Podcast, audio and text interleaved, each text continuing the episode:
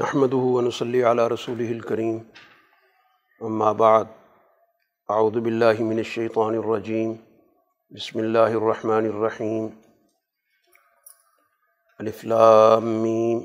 غلبت الروم فی ادن الارض وهم من بعد غلبهم سيغلبون في بضع سنين لله الامر من قبل ومن بعد. ويومئذ يفرح المؤمنون بنصر الله ينصر من يشاء، وهو العزيز الرحيم وعد الله. لا يخلف الله وعده، ولكن أكثر الناس لا يعلمون. صدق اللہ العظیم سورہ روم مکی صورت ہے، اور مکی صورتوں میں ان بنیادی مضامین اور ان واقعات کی طرف رہنمائی کی جاتی ہے جو رسول اللہ صلی اللہ علیہ وسلم کے مکی عہد میں پیش آئے تھے۔ رسول اللہ صلی اللہ علیہ وسلم کی بیست کے وقت دنیا میں دو بڑی عالمی قوتیں تھیں جنہوں نے دنیا کے سارے نظام پر اپنا اثر ڈالا ہوا تھا۔ کچھ علاقے براہ راست ان کی حکومت میں تھے اور باقی علاقے بھی ان کی بالدستی کو قبول کر کے اور ان کو خراج دیتے تھے یا جب بھی ان کو ضرورت پیش آتی تھی تو ان کو افرادی طاقت مہیا کرتے تھے۔ ایک طاقت روم کی کہلاتی تھی، جس کے پاس یورپ کا علاقہ اور پھر ایشیا میں شام تک یہ سارا علاقہ افریقہ بھی اسی کے پاس تھا۔ دوسری طرف کسرا کی طاقت تھی، جس کے بعد یہ سارا جتنا بھی بقیہ ایشیا کا علاقہ ہے، یہ مشرق وسطیٰ کا بچا ہوا بھی اور یہ بر صغیر پاک و ہند وسطی ایشیا، اس پر اس کا اثر و رسوخ تھا۔ یہ دو بڑی طاقتیں اس وقت تھیں اور ان دونوں میں کشمکش رہتی تھی۔ اس بات کی کہ زیادہ سے زیادہ علاقوں پہ قبضہ کیا جائے، جیسا کہ استعماری قوتوں کا طریقہ کار ہوتا ہے، کہ ان کے اندر زمینوں پہ قبضہ کرنے کی جنگ ہوتی ہے، جس کو توسیع پسندی کہا جاتا ہے، کہ اپنے علاقے کو زیادہ سے زیادہ بڑھاؤ تاکہ وہاں کے زیادہ سے زیادہ فوائد حاصل کیے جائیں۔ وہاں کی زراعت سے، وہاں کی جو بھی اس وقت کے مطابق معدنیات تھیں اس سے فائدہ اٹھایا جائے۔ تو اس ماحول میں رسول اللہ صلی اللہ علیہ وسلم کی بیست ہوتی ہے مکہ مکرمہ میں۔ مکہ مکرمہ کا علاقہ ان دونوں طاقتوں کے درمیان تھا۔ اور اس وقت دونوں طاقتوں سے یہ آزاد علاقہ شمار ہوتا تھا۔ لیکن یہاں پر ایسے گروہ پائے جاتے تھے کہ جن کے رجحانات دونوں طاقتوں میں سے کسی نہ کسی کے ساتھ تھے۔ کچھ ایسے لوگ تھے جو چاہتے تھے کہ ہمارے تعلقات کسرا کے ساتھ اچھے ہوں تاکہ اس طرف سے آنے والی تجارت سے ہم فائدہ اٹھا سکیں۔ کچھ ایسے بھی تھے جن کی زیادہ دلچسپی رومی طاقت کے ساتھ تھی۔ لیکن اس کے ساتھ ساتھ کچھ ایسے لوگ بھی تھے جو اپنی آزادی کو سب سے زیادہ مقدم سمجھتے تھے۔ تو اب جب ان کی دونوں کی کشمکش ہوتی تھی، تو کبھی ایک فریق غالب ہوتا تھا، کبھی دوسرا غالب ہوتا تھا۔ رسول اللہ صلی اللہ علیہ وسلم کے بیست کے پانچ سال گزرتے ہیں، تو ایک بڑی شدید قسم کی جنگ ہوئی، جس میں فارس نے غلبہ حاصل کیا اور رومیوں کو بڑی شکست فاشت ہوئی۔ اور ایسی شکست فاش تھی جس کے بارے میں مستقبل کے حوالے سے اندازے لگائے جا رہے تھے کہ اب شاید رومی اس طرح کی اپنی حالت میں واپس نہیں آ سکیں گے۔ تو قرآن حکیم کی یہ آیات اس موقع پر نازل ہوئی، کیونکہ وہ طبقہ جو اپنے تعلقات فارس سے بناتا تھا یا کسرا سے جس کا رجحان ملتا تھا، انہوں نے اس موقع پہ بڑی خوشی کا اظہار کیا۔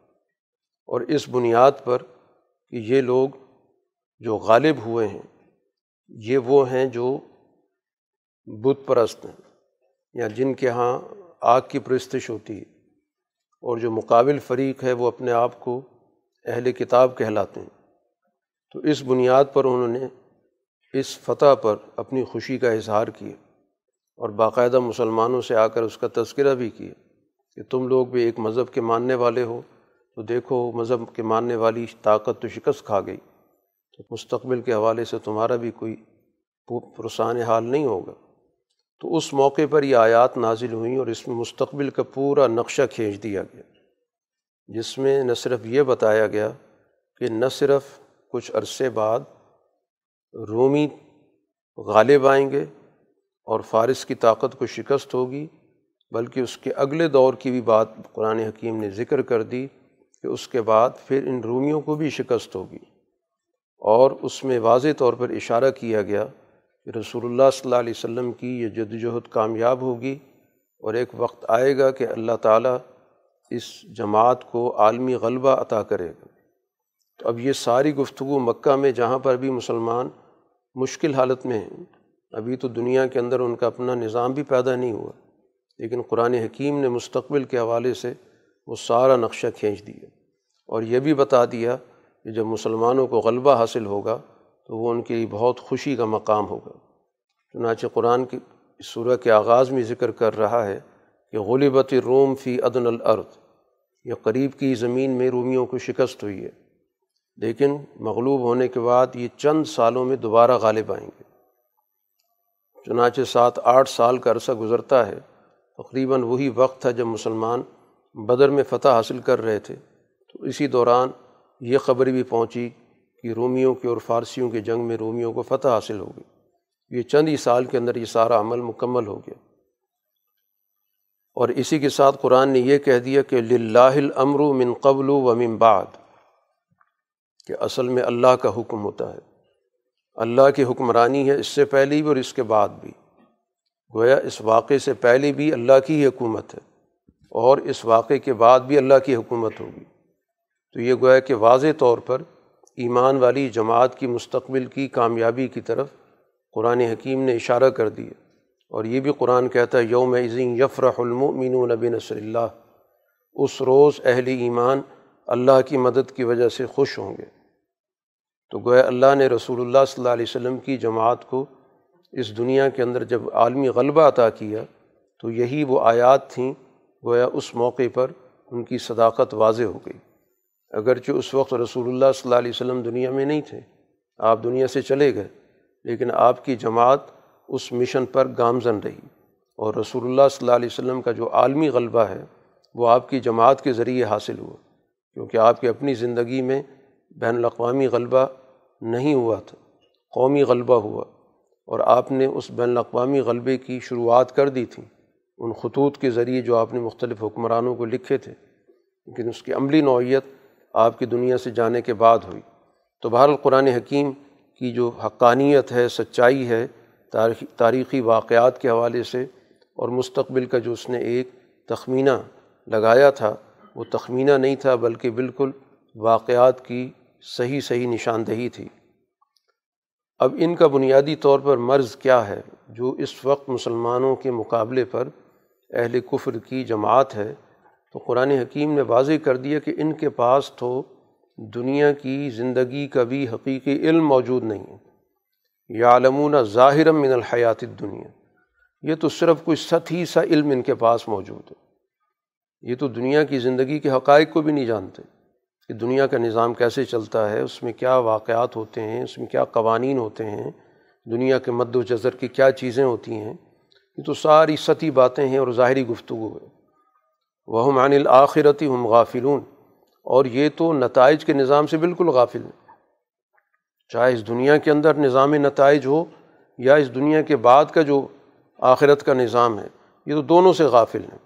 یہ تو صرف وقتی طور پر کوئی ان کے پاس معلومات ہوتی ہیں سطحی قسم کی، اور اپنے مفاداتی سوچ سے یہ باہر نہیں نکلتے۔ تو گویا کہ قرآن نے یہ بھی بتا دیا کہ دنیا کے اندر جو اہل ایمان کی جماعت ہوتی ہے، تو اس کا جو علم ہے، وہ حقیقت میں گہرا علم ہوتا ہے۔ وہ نتائج پر نظر رکھتی کہ مستقبل کی رجحانات کیا ہیں، مستقبل کی سمت کیا ہے اور ہمیں اس کے مطابق کس طرح کی تیاری کرنی چاہیے۔ تو وقتی طور پر کسی کامیابی یا کسی ناکامی سے وہ متاثر نہیں ہوتے، بلکہ وہ حقائق پر ان کی نظر ہوتی ہے۔ تو اب یہی حقیقت پسندی ہی ان کو اس دنیا کے اندر بھی کامیاب بناتی رہی ہے اور اس دنیا کے بعد کے جہان کو بھی ماننا یہ بھی حقیقت پسندی ہے کہ حقائق کو مانا جائے کہ حقیقت ہے کیا۔ تو یہ جو موت پر ساری زندگی ختم کر دیتے ہیں، یہ بھی ایک ستیت ہے کہ سطحی طور پر دیکھتے ہیں کہ ایک آدمی دنیا سے چلا گیا وہ ہے اس کا ساری زندگی کا معاملہ ختم ہو گیا۔ لیکن اگر حقائق پہ غور کیا جائے تو اس انسان کے جو اعمال ہیں، ان اعمال کی پوری طرح جواب دہی کا کوئی نظام ہونا چاہیے۔ ہر آدمی کے معاملات کے اندر خوبیاں، خامیاں پائی جاتی ہیں، تو ان کا حساب و کتاب کا تو دنیا کے اندر ہمیں کوئی نظام نظر نہیں آتا۔ تو لازمی طور پر کوئی ایسا وقت ہونا چاہیے، کوئی ایسا دن ہونا چاہیے یا کوئی ایسا جہان ہونا چاہیے کہ جہاں پر ان تمام تفصیلات کو طے کیا جائے اور ہر آدمی نے اس دنیا کے اندر جس درجے کی جد وجہد کی ہے، اس کے مطابق اس کو اس کے نتائج کا سامنا ہونا چاہیے۔ اب قرآن حکیم یہاں پر اسی غلبے کے موضوع پر گفتگو کر رہا ہے کہ رسول اللہ صلی اللہ علیہ وسلم کو جو اللہ تعالیٰ عالمی غلبہ عطا کرے گا، تو اس میں پوری دنیا کے اگر نظام پر اچھی طرح غور و فکر کیا جائے، تو دنیا کا نظام ہی اس بات کو بتاتا ہے کہ اس دنیا کا نظام کچھ منظم اصولوں پر چل رہا ہے۔ مثلاً قرآن نے کہا، اللہ یبد الخلقہ سم یعید سم الہی ترجعون۔ یہ اللہ کا ایک نظام ہے کہ وہ مخلوق کو پیدا کرتا ہے، پھر اس کے بعد وہ مخلوق اپنا ایک وقت پورا کرتی ہے، پھر اس مخلوق کے بعد جو اگلے جہان کے اندر اس کے سارے اس عمل کو جانچا جائے گا، پرکھا جائے گا، دیکھا جائے گا، پھر اللہ کی طرف اس کا رجوع ہوگا، تو پورا کا پورا ایک منظم نظام چلتا ہے۔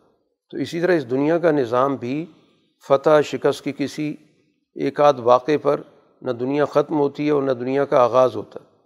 دنیا کے اندر یہ مد و جذر چلتا رہتا ہے۔ قومیں عروج کی طرف جاتی ہیں، گویا کہ حیات پاتی ہیں۔ پھر قومیں زوال کی طرف چلی جاتی ہیں، گویا ان پہ موت تاری ہو جاتی ہے۔ پھر قومیں دوبارہ اس زوال سے نکلتی ہیں تو گویا دوبارہ انہیں حیات مل گئی۔ تو یہ موت و حیات کا ایک سرکل ہے۔ تو اس کو جو شخص سمجھے گا، تو یقیناً وہ معاشرتی اور سماجی معاملات کو بھی بہتر طور پر سمجھ سکے گا۔ اب جو نتائج کا نظام ہے، ظاہر دونوں طرح کی جماعتیں، قرآن حکیم نے ذکر کی کہ آخرت کے دن جو ایمان والی جماعت ہے، فہم فی روزتیں یح برون وہ گویا باغات میں ہوں گے اور وہاں پر ان کا جو آپس کا دل لگی کا معاملہ ہوگا، خوش ہوں گے، وہاں پر جس طرح ایک انسان ایک خوشی کے دن، ایک میلے کے دن اس کے جذبات ہوتے ہیں، تو اسی طرح اہل ایمان کی جذبات کی نوعیت ہوگی۔ اور جب اس دوسری جو جماعت مقابلے پر ہے، کفر کرنے والی ہے، انکار کرنے والی ہے، جھٹلانے والی ہے، حقائق کو قبول نہیں کرتی، تو پھر لازمی طور پر اس کو، اس کے مطابق سزا کا سامنا بھی ہوگا۔ اب قرآن حکیم نے یہاں بہت سارے دلائل ذکر کیے ہیں، جن کو آیات کا عنوان دیا یعنی جن کا تعلق ہماری گرد و پیش کی زندگی سے، جن کو ہم خود دیکھ رہے ہیں۔ اب ایک وہ چیزیں جن کو ہم صرف مشاہدہ کر رہے ہیں۔ ایک چیز یہ کہ ان اس مشاہدے کے ساتھ ہم کچھ نتائج کی طرف بھی جائیں۔ مثلاً قرآن حکیم نے ذکر کیا کہ اللہ تعالیٰ کی آیات میں سے یہ کہ اس نے تم کو مٹی سے پیدا کیا۔ اور پھر اس کے بعد تم اس دنیا کے اندر ایک بہت پھیلی ہوئی مخلوق بن گئے۔ یہ تمہارا آغاز ہے۔ گویا تمہارا آغاز بظاہر ایک بہت ہی معمولی چیز سے ہو رہا ہے۔ مٹی سے ہو رہا ہے جو بظاہر بے جان چیز ہے۔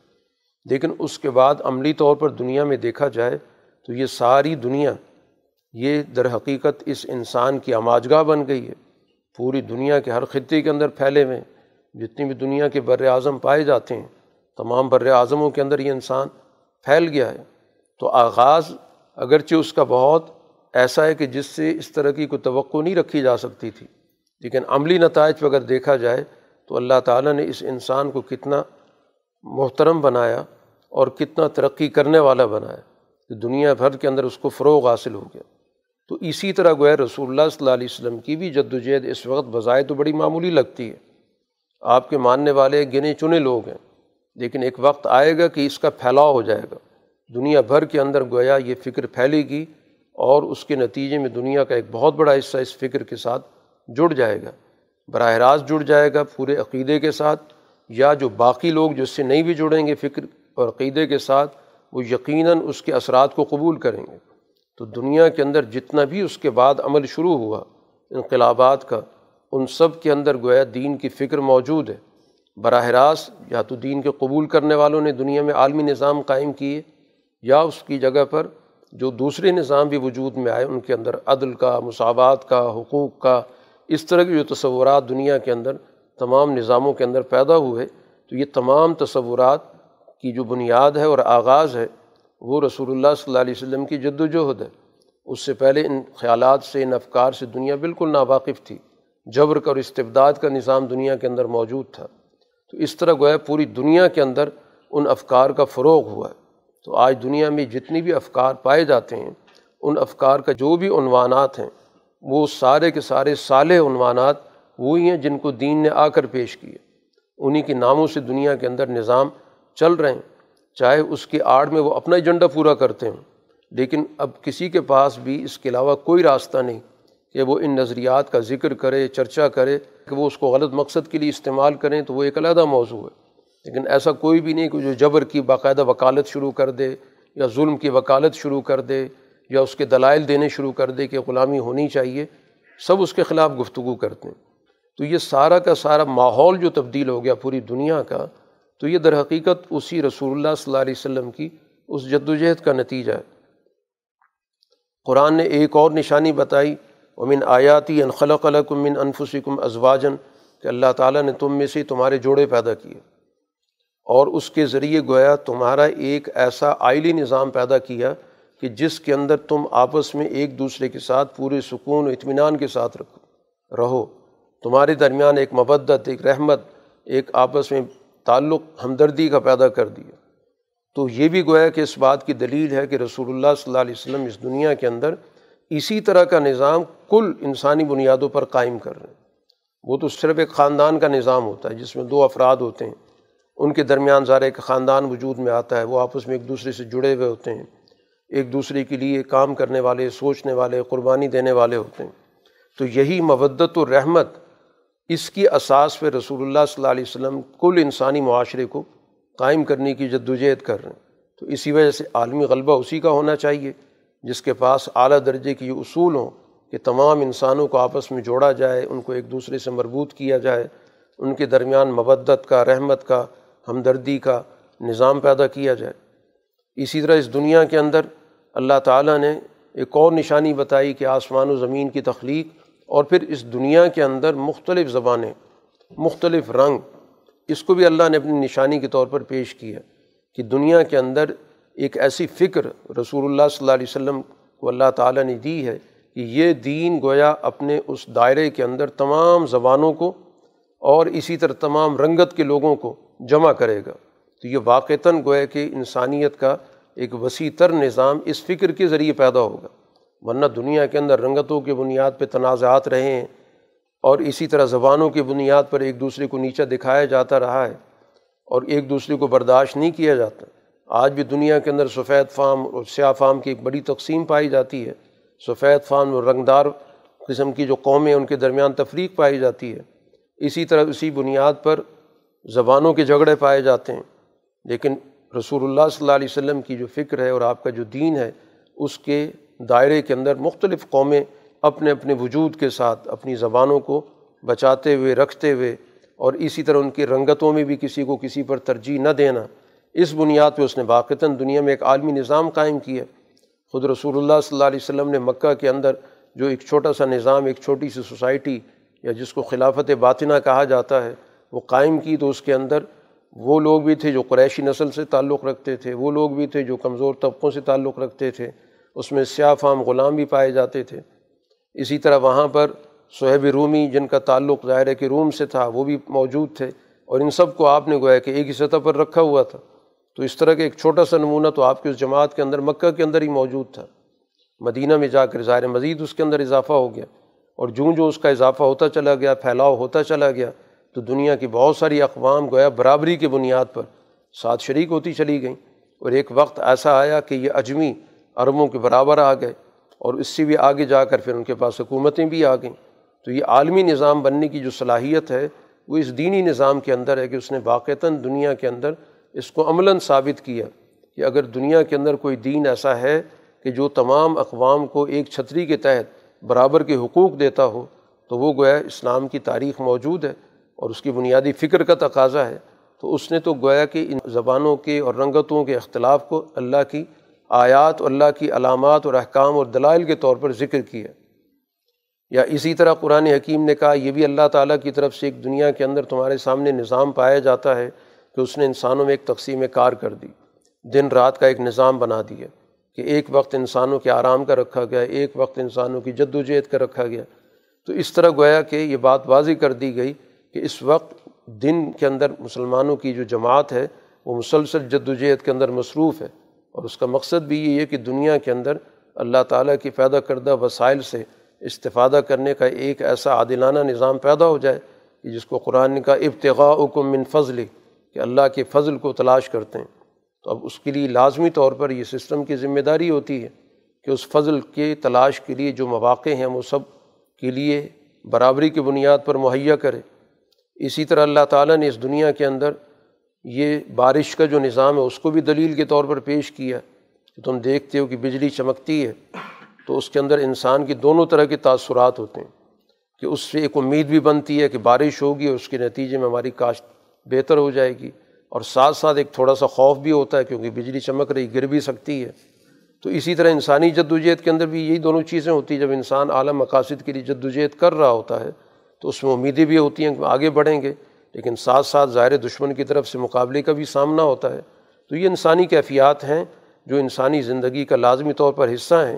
لیکن بالآخر جب آسمان سے بارش اترتی ہے تو زمین ہری بھری ہو جاتی ہے۔ تو یہی جد وجہد مختلف مراحل سے گزرتی ہے۔ کبھی آگے بڑھتی ہے، کبھی اس کو رکنا پڑتا ہے۔ بسا اوقات جد وجہد کرنے والوں پر کچھ وقتی طور پہ مایوسی بھی آتی ہے۔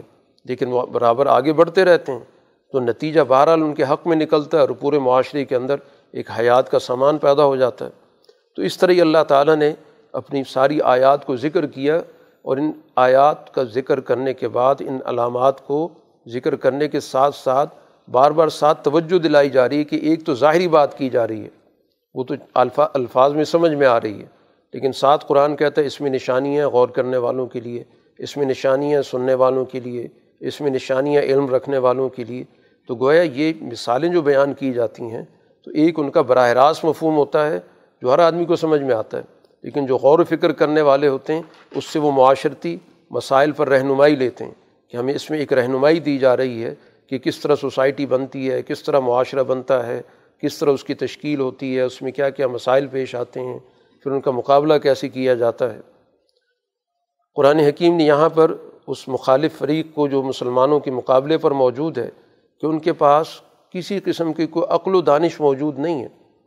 وہ اگر وہ مقابلے پر آ رہے ہیں اور مسلمانوں کے خلاف ان کے اندر تشدد پایا جاتا ہے، تو وجہ یہ ہے کہ اتباع الزین ظلم و احوا اہم بغیر علم، بغیر کسی علم کے، بغیر کسی دانش کے، بغیر کسی عقل کے محض خواہشات کی پیروی ہے۔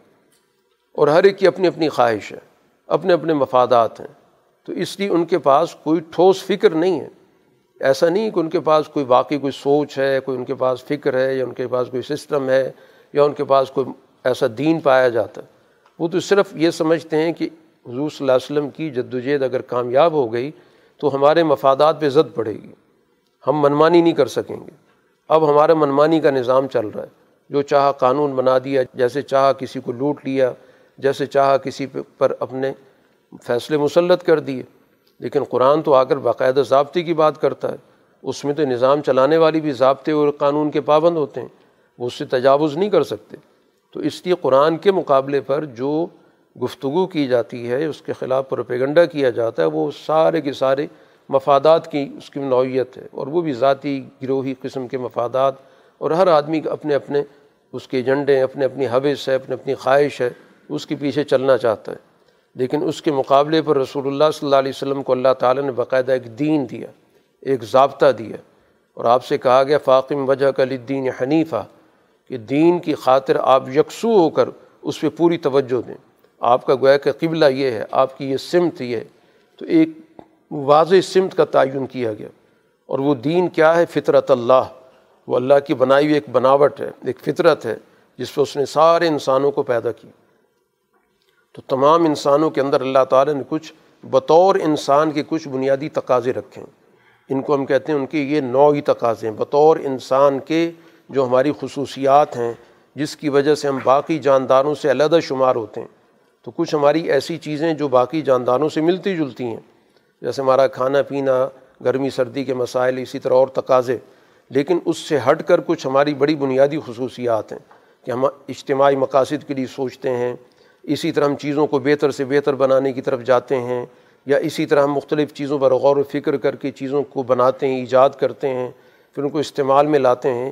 تو اس طرح ہمارا نوعی تقاضے گویا کہ باقی مخلوق سے بالکل مختلف ہیں۔ تو اب ان نوعی تقاضوں کو پورا کرنے کے لیے اللہ تعالیٰ اس دنیا کے اندر انبیاء کو بھیجتا ہے اور باقاعدہ ایک سسٹم لے کر آتے ہیں۔ تو یہی فطرت کا نظام ہوتا ہے اور یہ فطرت کا نظام ناقابل تبدیل ہے۔ لا تبدیل علی خلق اللہ۔ اور اسی کو قرآن کہتا ہے، دین القیم ہے، یہی مستحکم ضابطۂ زندگی ہے، یہی دین ہے۔ اب اس مقصد کے لیے ظاہر بات ہے کہ اللہ کا تعالیٰ کی طرف رجوع کرنے کی ضرورت ہوگی۔ اللہ سے تعلق مضبوط کرو۔ تو ایک طرف تمہارا اللہ سے تعلق مضبوط ہونا چاہیے اور دوسری طرف اس اللہ تعالیٰ کے اس نظام کو، جس کا تعلق سوسائٹی سے ہے، اس کے درمیان عدل قائم کرنے سے حقوق کی ادائیگی سے اس کو گویا سوسائٹی کے اندر منظم کرنا تو اس کے لیے ساری گویا کہ ایک نظام تربیت دیا گیا کہ منیبین علیہ اللہ تعالیٰ کی طرف رجوع کرنے والی جماعت ہے و اور اس طرح وہ اللہ سے تقوی اختیار کرے۔ تو اللہ کے سامنے جواب دہ ہونے کے احساس ذمہ داری اس کے اندر موجود ہے کہ ہم اللہ کے سامنے جواب دہ لوگ ہیں۔ ہماری ہر ہر چیز دیکھی جائے گی، پرکھی جائے گی، اور ہم اس پر باقاعدہ اس پر اللہ تعالیٰ کے سامنے اپنی جواب دہی کریں گے۔ تو اس لیے وہ اپنے اعمال پر پوری نظر رکھتے ہیں، اپنی سوچ کو پوری طرح دیکھتے ہیں۔ کہ یہ کام درست طریقے سے ہو رہا ہے کہ نہیں ہو رہا ہماری سوچ درست سمت میں جا رہی ہے کہ نہیں جا رہی۔ اسی طرح قرآن کا عقیم الصلاح یہ باقاعدہ اپنا ایک اجتماعی نظام عبادت کا قائم کرو، جس کو نماز قائم کرنا کہا جاتا ہے۔ تو ایک اجتماعیت کا نظام ہے جو ہر روز پانچ وقت کے لیے ایک تربیت کے ساتھ، ایک روحانی فکر کے ساتھ، ایک سماجی تربیت، اخلاقی تربیت کو یہ سارا کا پورا ایک مکمل ایک نظام ہے جو سلاد کے اندر موجود ہے۔ اور اسی کے ساتھ قرآن نے جن چیزوں سے منع کیا، وہ قرآن اس کو تعبیر کرتا ہے کہ ولا تکون من المشرقین مشرقین میں سے مت بنو۔ اب مشرقین کون ہوتے ہیں؟ قرآن نے یہاں وہ بھی بتا دیے کہ مشرق وہ ہوتے ہیں الزین فرق دین وکان و شیعہ جو اپنے دین کے ٹکڑے ٹکڑے کر دیتے ہیں، فرقے بنا دیتے ہیں، گروہ بن جاتے ہیں۔ گویا کہ ہر فرقہ اپنے مذہب کو، اپنے عقیدے کو، اپنی سوچ کو مذہب کی حقیقت سمجھ کر، بنیادی اہمیت دے کر ایک علیحدہ اس پر اپنی جماعت بنا لیتا ہے، تو شرک کا سب سے بڑا نقصان یہ ہوتا ہے۔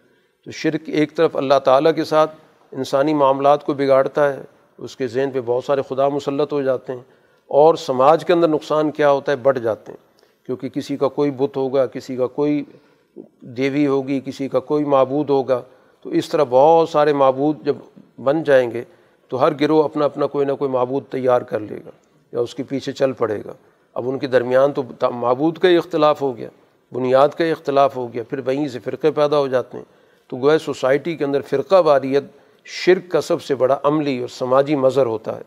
تو جس سوسائٹی کے اندر فرقہ واریت ہے، اس کا مطلب وہاں توحید نہیں ہے۔ توحید کا تو تقاضا یہ کہ فرقہ واریت کو مٹا دیا جائے اور سب گویا کہ ایک بنیادی اصول اور ضابطے پر جمع ہو جائیں۔ جس سوسائٹی کے اندر گروہیت ہے، فرقے ہیں، جھگڑے ہیں تنازع ہیں، اپنی اپنی عبادت گاہیں ہیں، مذہب ہیں، مسلک ہیں، اور اس کی بنیاد پر ایک دوسرے کو نیچا دکھاتے ہیں، تو چاہے وہ توحید کا اعلان بھی کرتے ہیں وہ عملاً تو گویا کہ انہوں نے شرک کا نظام قائم کیا ہوا ہے۔ تو یہ سارا انتشار گویا کہ شرک کی علامت ہے۔ تو اس لیے قرآن نے کہا مشرقین میں سے مت ہو، اور مشرقین کون ہے جو اپنے دین کے اندر فرقے پیدا کر دیتے ہیں، گروہ بناتے ہیں۔ اور پھر اس کے بعد ہر جماعت اپنے پاس جو کچھ بھی اس نے اپنا ایجنڈا رکھا ہوا ہے، اپنی فکر رکھی، اس میں بڑے خوش ہوتی کہ ہم ہم اصل میں حق پر ہیں، باقی سب غلط ہیں۔ اطراتی پھرتی وہ اس کا شعور بھی ختم ہو جاتا ہے کہ اس چیز کو نہیں سمجھتے کہ ہم کر کیا رہے ہیں۔ ہم نے کس طرح دین کو ٹکڑوں میں بانٹ دیا۔ تو گویا ہر ایک نے اپنا اپنا ایک حصہ لے لیا ہوتا ہے۔ کوئی صرف ایک شعبے پہ کام کرتا ہے، وہ کہتا ہے یہی دین ہے۔ دوسرا ایک شعبے کو لے لیتا ہے، وہ کہتا ہے یہی دین ہے۔ تو گویا کہ ہر ایک نے کوئی نہ کوئی تعلیم لے رکھی ہوتی ہے۔ لیکن باقی تمام تعلیمات کا انکار کر دیتے ہیں۔ تو اسی سے پھر قواریت پیدا ہوتی ہے۔ قرآن حکیم نے اسی کے ساتھ ساتھ اس بات کو بھی یہاں پر واضح کر دیا ہے کہ اللہ تعالیٰ کی طرف سے دنیا کے اندر جو وسائل رزق کی تقسیم ہوتی ہے، اس میں یقیناً کچھ لوگوں کے پاس وسائل زیادہ ہوتے ہیں، کچھ کے پاس کم ہوتے ہیں۔ ایسا نہیں ہوتا کہ کوئی بالکل ہی محروم ہو۔ کمی بیشی کا تصور تو ہوتا ہے، لیکن جب جن کے پاس زیادہ وسائل آ جاتے ہیں تو ان سے یہ کہا گیا کہ اب ان وسائل کو سوسائٹی میں واپس کرو۔ یہ سسٹم ہے اللہ تعالیٰ کا، کہ وہ ان کے ذمے ڈال دیتا ہے کہ فعات ذلقربہ حق والمسکین وبن الصویل کہ اب تمہارے پاس جب وسائل زیادہ ہیں تو اس کا مطلب یہ نہیں کہ تمہاری اس پہ اجارہ داری قائم ہوگی یہ نہیں ہے کہ تم اس میں منمانی کرتے پھرو، بلکہ ان وسائل کو منتقل کرنے کی ان پر ذمہ داری ڈال دی گئی کہ ان وسائل کو ان کمزور لوگوں تک منتقل کریں، اپنے قریب کے حلقے میں دیکھیں، سوسائٹی کے اندر جو وسائل سے محروم لوگ ہیں ان کو اپنے پاؤں پہ کھڑا کریں۔ اور اسی طرح اگر کوئی دوسرے علاقے سے کسی دوسری جگہ سے کوئی شخص آ گیا، اجنبی شخص ہے، سفر کر کے آیا ہے، تو اس کے حقوق ادا کرو۔ قرآن کہتا ہے ظالی کا خیر الزین یریدون وجہ اللہ۔ جو اللہ کی رضا چاہتے ہیں، ان کے لیے یہی بہتر راستہ ہے۔ تمہیں دینے کا یہ مطلب نہیں ہے کہ تم گویا کہ اس پر اس طور پہ مالک بن کے بیٹھ گئے ہو کہ ان کو اپنی منمانی کے لیے استعمال کرو، یا اس کی بنیاد پہ اپنا غلبہ پیدا کرو، یا دوسروں کو نیچا دکھاؤ ان کو۔ یا ان کو ان پر اپنی حکومت قائم کرنا شروع کر دو یا لوٹ مار شروع کر دو، دینے کا مقصد تو یہ ہے کہ ان چیزوں کو سوسائٹی کے اندر مستقل اور مستحق لوگوں تک واپس منتقل کرو۔ قرآن حکیم دنیا کے فساد کا ذکر کرتا ہے کہ دنیا کے اندر فساد عام ہو گیا۔ ظاہر الفساد و فلبری والبحر بما کسبت عید الناس۔ سوسائٹی کے اندر جو فساد ہوتا ہے وہ سوسائٹی کے لوگوں کے اعمال کے اور ان کی کرتوتوں کا نتیجہ ہوتا ہے۔ اس کا تعلق اللہ کی تقدیر یا اللہ کے فیصلوں سے نہیں ہوتا کہ یہ کہہ دیا جی کہ اللہ نے زبردستی کسی کو نیچا دکھا دیا، کسی کو زوال کی طرف لے گئے، کسی کو اللہ نے خواہ مخواہ عروج دے دیا۔ تو ایسا نہیں ہوتا، فساد جب بھی آتا ہے اس کے اسباب تمہیں تلاش کرنے چاہئیں کہ وجہ کیا ہے، کیوں فساد پیدا ہو گیا؟ معاشرے میں کیوں بگاڑ پیدا ہو گیا؟ تو بگاڑ جو ہے انسانوں کے معاشرے کے اندر موجود ہوتا ہے۔ اس کو تلاش کرو اور یہ اللہ تعالیٰ کی طرف سے یہ فساد کا جو فیصلہ ہو جاتا ہے کہ جیسے اعمال ویسے نتائج نکلتے ہیں، تو وہاں پر تمہیں ان سے نکلنے کا موقع بھی دیا جاتا ہے۔ دنیا کے اندر جو اللہ تعالیٰ نے اعمال اور نتائج کا نظام رکھا ہے، تو اس میں تلافی کی شکل بھی رکھی ہوئی ہے۔ ایسا نہیں ہے کہ کسی بھی زوال آ گیا تو فیصلہ ہو گیا کہ زوال ہی رہے گا، یا کسی کو عروج دے دیا گیا تو اس کا مطلب ہمیشہ اس نے عروج حاصل کرنا ہے۔ یہ عروج و زوال کا سلسلہ چلتا رہتا ہے، تو جو زوال پذیر قومیں ہوتی ہیں، ان کو موقع دیا جاتا ہے کہ ذرا غور و فکر کرو کہ ہم سے کیا کیا غلطیاں ہوئی ہیں؟ اور ان غلطیوں کا ازالہ کرو، دوبارہ عروج کی طرف چل پڑو۔ تو یہ تو دنیا کے اندر اللہ تعالیٰ نے انسانوں پر ایک بہت بڑا انعام کیا ہوا ہے کہ ان کو غلطیوں سے سیکھنے کا موقع دیتا ہے۔ تو اس لیے جو قوم بھی اپنے زوال سے سیکھ لیتی ہے، تو اس کے آگے بڑھنے کے مواقع موجود ہیں۔ قرآن حکیم اسی کے ساتھ ساتھ اس بات کو بھی واضح کر رہا ہے کہ معاشرے کے اندر ہمیشہ وہ لوگ کامیاب ہوتے ہیں یا ان کو معاملات کی صحیح طور پر سوجھ بوجھ ہوتی، جن کے اندر دو بڑی بنیادی صفات ہوں۔ جن کو قرآن کہتا ہے، وقال الزین اوت العلم والایمان دو صفات بہت ضروری ہیں۔ ایک علم، ایک عقل، ایک شعور، اور اس کے ساتھ ساتھ ایمان۔ یہ دونوں جمع ہوں گے تو پھر جا کر صحیح تجزیہ ہوگا۔ اگر کسی کے پاس علم ہے اور ایمان نہیں ہے کوئی نظریہ ہی موجود نہیں ہے۔ محض دلائل تو ہیں، معلومات بھی ہیں، عقل بھی موجود ہے، لیکن کوئی صحیح اور درست نظریہ اس کے پاس موجود نہیں ہے، تو بھی نتیجہ نہیں نکلے گا۔ نظریہ تو ہے، لیکن اس کے پاس عقل و دانش ہی کوئی موجود نہیں حالات کی سمجھ ہی نہیں ہے۔ تو صورت میں بھی ظاہر ہے، اس کے نظریے کے جو درست نتائج نکلنے چاہیے، وہ نہیں نکلیں گے۔ تو اس لیے دونوں چیزوں کا ہونا ضروری ہے کہ باعقل باشعور بھی ہو اور اس کے ساتھ ساتھ اس کے اندر اعلیٰ فکر پر پوری طرح ایمان اور اس پر ایقان بھی موجود ہو۔ اس سورہ کا اختتام رسول اللہ صلی اللہ علیہ وسلم کو ایک حکم دے کے کیا جا رہا ہے، کیونکہ سورہ کا آغاز اس بنیادی واقعے کے حوالے سے کیا گیا تھا کہ رومی مغلوب ہو گئے، عنقریب غالب ہوں گے، یہ سارا۔ تو اس کے لیے گویا کہ اس وقت چونکہ مکہ مکرمہ کے اندر یہ آیات نازل ہو رہی ہیں، تو آپ سے کہا گیا کہ آپ اپنے اس مشن پر ثابت قدم رہیں۔ ان وعد اللہ حق، اللہ کا وعدہ سچا ہے، وہ آپ کو غالب کرے گا۔ اس میں یہ جو ایمان نہ رکھنے والے لوگ ہیں، یہ آپ کو اس معاملے کے اندر جلد باز نہ بنا دیں، ہلکا نہ بنا دیں کہ بار بار حضور صلی اللہ علیہ وسلم سے سوالات کر کے دباؤ ڈال کے تو ہو سکتا ہے کہ ایک آدمی کے اندر سوچ ایسی پیدا ہو جاتی ہے کہ وہ جلد بازی کرتا ہے، یا اس جلد بازی کے نتیجے میں اس پہ بسا اوقات مایوسی طاری ہو جاتی ہے کہ حالات تو بدل نہیں رہے، اسی طرح کی صورت حال چل رہی ہے۔ تو اس لیے رسول اللہ صلی اللہ علیہ وسلم سے صبر و استقامت کا تقاضا کیا گیا کہ جماؤ اختیار کریں۔ اور ان کی باتوں میں نہ آئیں۔ یہ چاہیں گے کہ آپ میدان سے ہٹ جائیں، اپنا دل ہار بیٹھیں، مایوسی آپ کے اندر آ جائے۔ تو ان کی باتوں پہ توجہ دینے کی ضرورت نہیں ہے۔ انشاءاللہ جو اللہ تعالیٰ نے آپ سے وعدہ کیا ہوا ہے، تو وہ وعدہ حق ہے۔ یعنی جیسا کہا گیا، ویسا ہی وہ ظاہر ہو کر رہے گا۔ اور چنانچہ یہ سارے واقعات تاریخی طور پہ سچ ثابت ہوئے اور رسول اللہ صلی اللہ علیہ وسلم کو اس دنیا کے اندر غلبے کی شکل میں، حالانکہ اس وقت کمزور حالت تھی، آپ کے پاس ایمان لانے والی جماعت بھی بہت مختصر تھی، حالات کار بھی اس کی اتنے اچھے نہیں تھے، لیکن اللہ تعالیٰ نے غلبہ عطا کیا اس دنیا کے اندر۔ سورہ لقمان مکی صورت ہے، اس کے آغاز میں قرآن حکیم نے تعارف کرایا الفلام میم دل کا آیات الکتاب الحکیم ہدم و رحمۃ للمحسنین الزین یقیم الصلاۃ ویتون الزکوٰۃ وہم بلاخرت ہم یوقنون۔ اب یہ کتاب گویا ایک اس جماعت کے لیے باعث ہدایت اور رحمت ہے جس کے لیے قرآن یا عنوان اختیار کیا محسنین کا، جو کسی بھی کام کو بہت ہی اچھائی کے ساتھ، خوبصورتی کے ساتھ اپنی سوچ، اپنے نظریے کے مطابق یعنی عمل اور فکر کے درمیان کسی قسم کا اس میں تضاد نہیں ہوتا۔ اس جماعت کے لیے گویا کہ اللہ نے اس کتاب کو ہدایت بنایا۔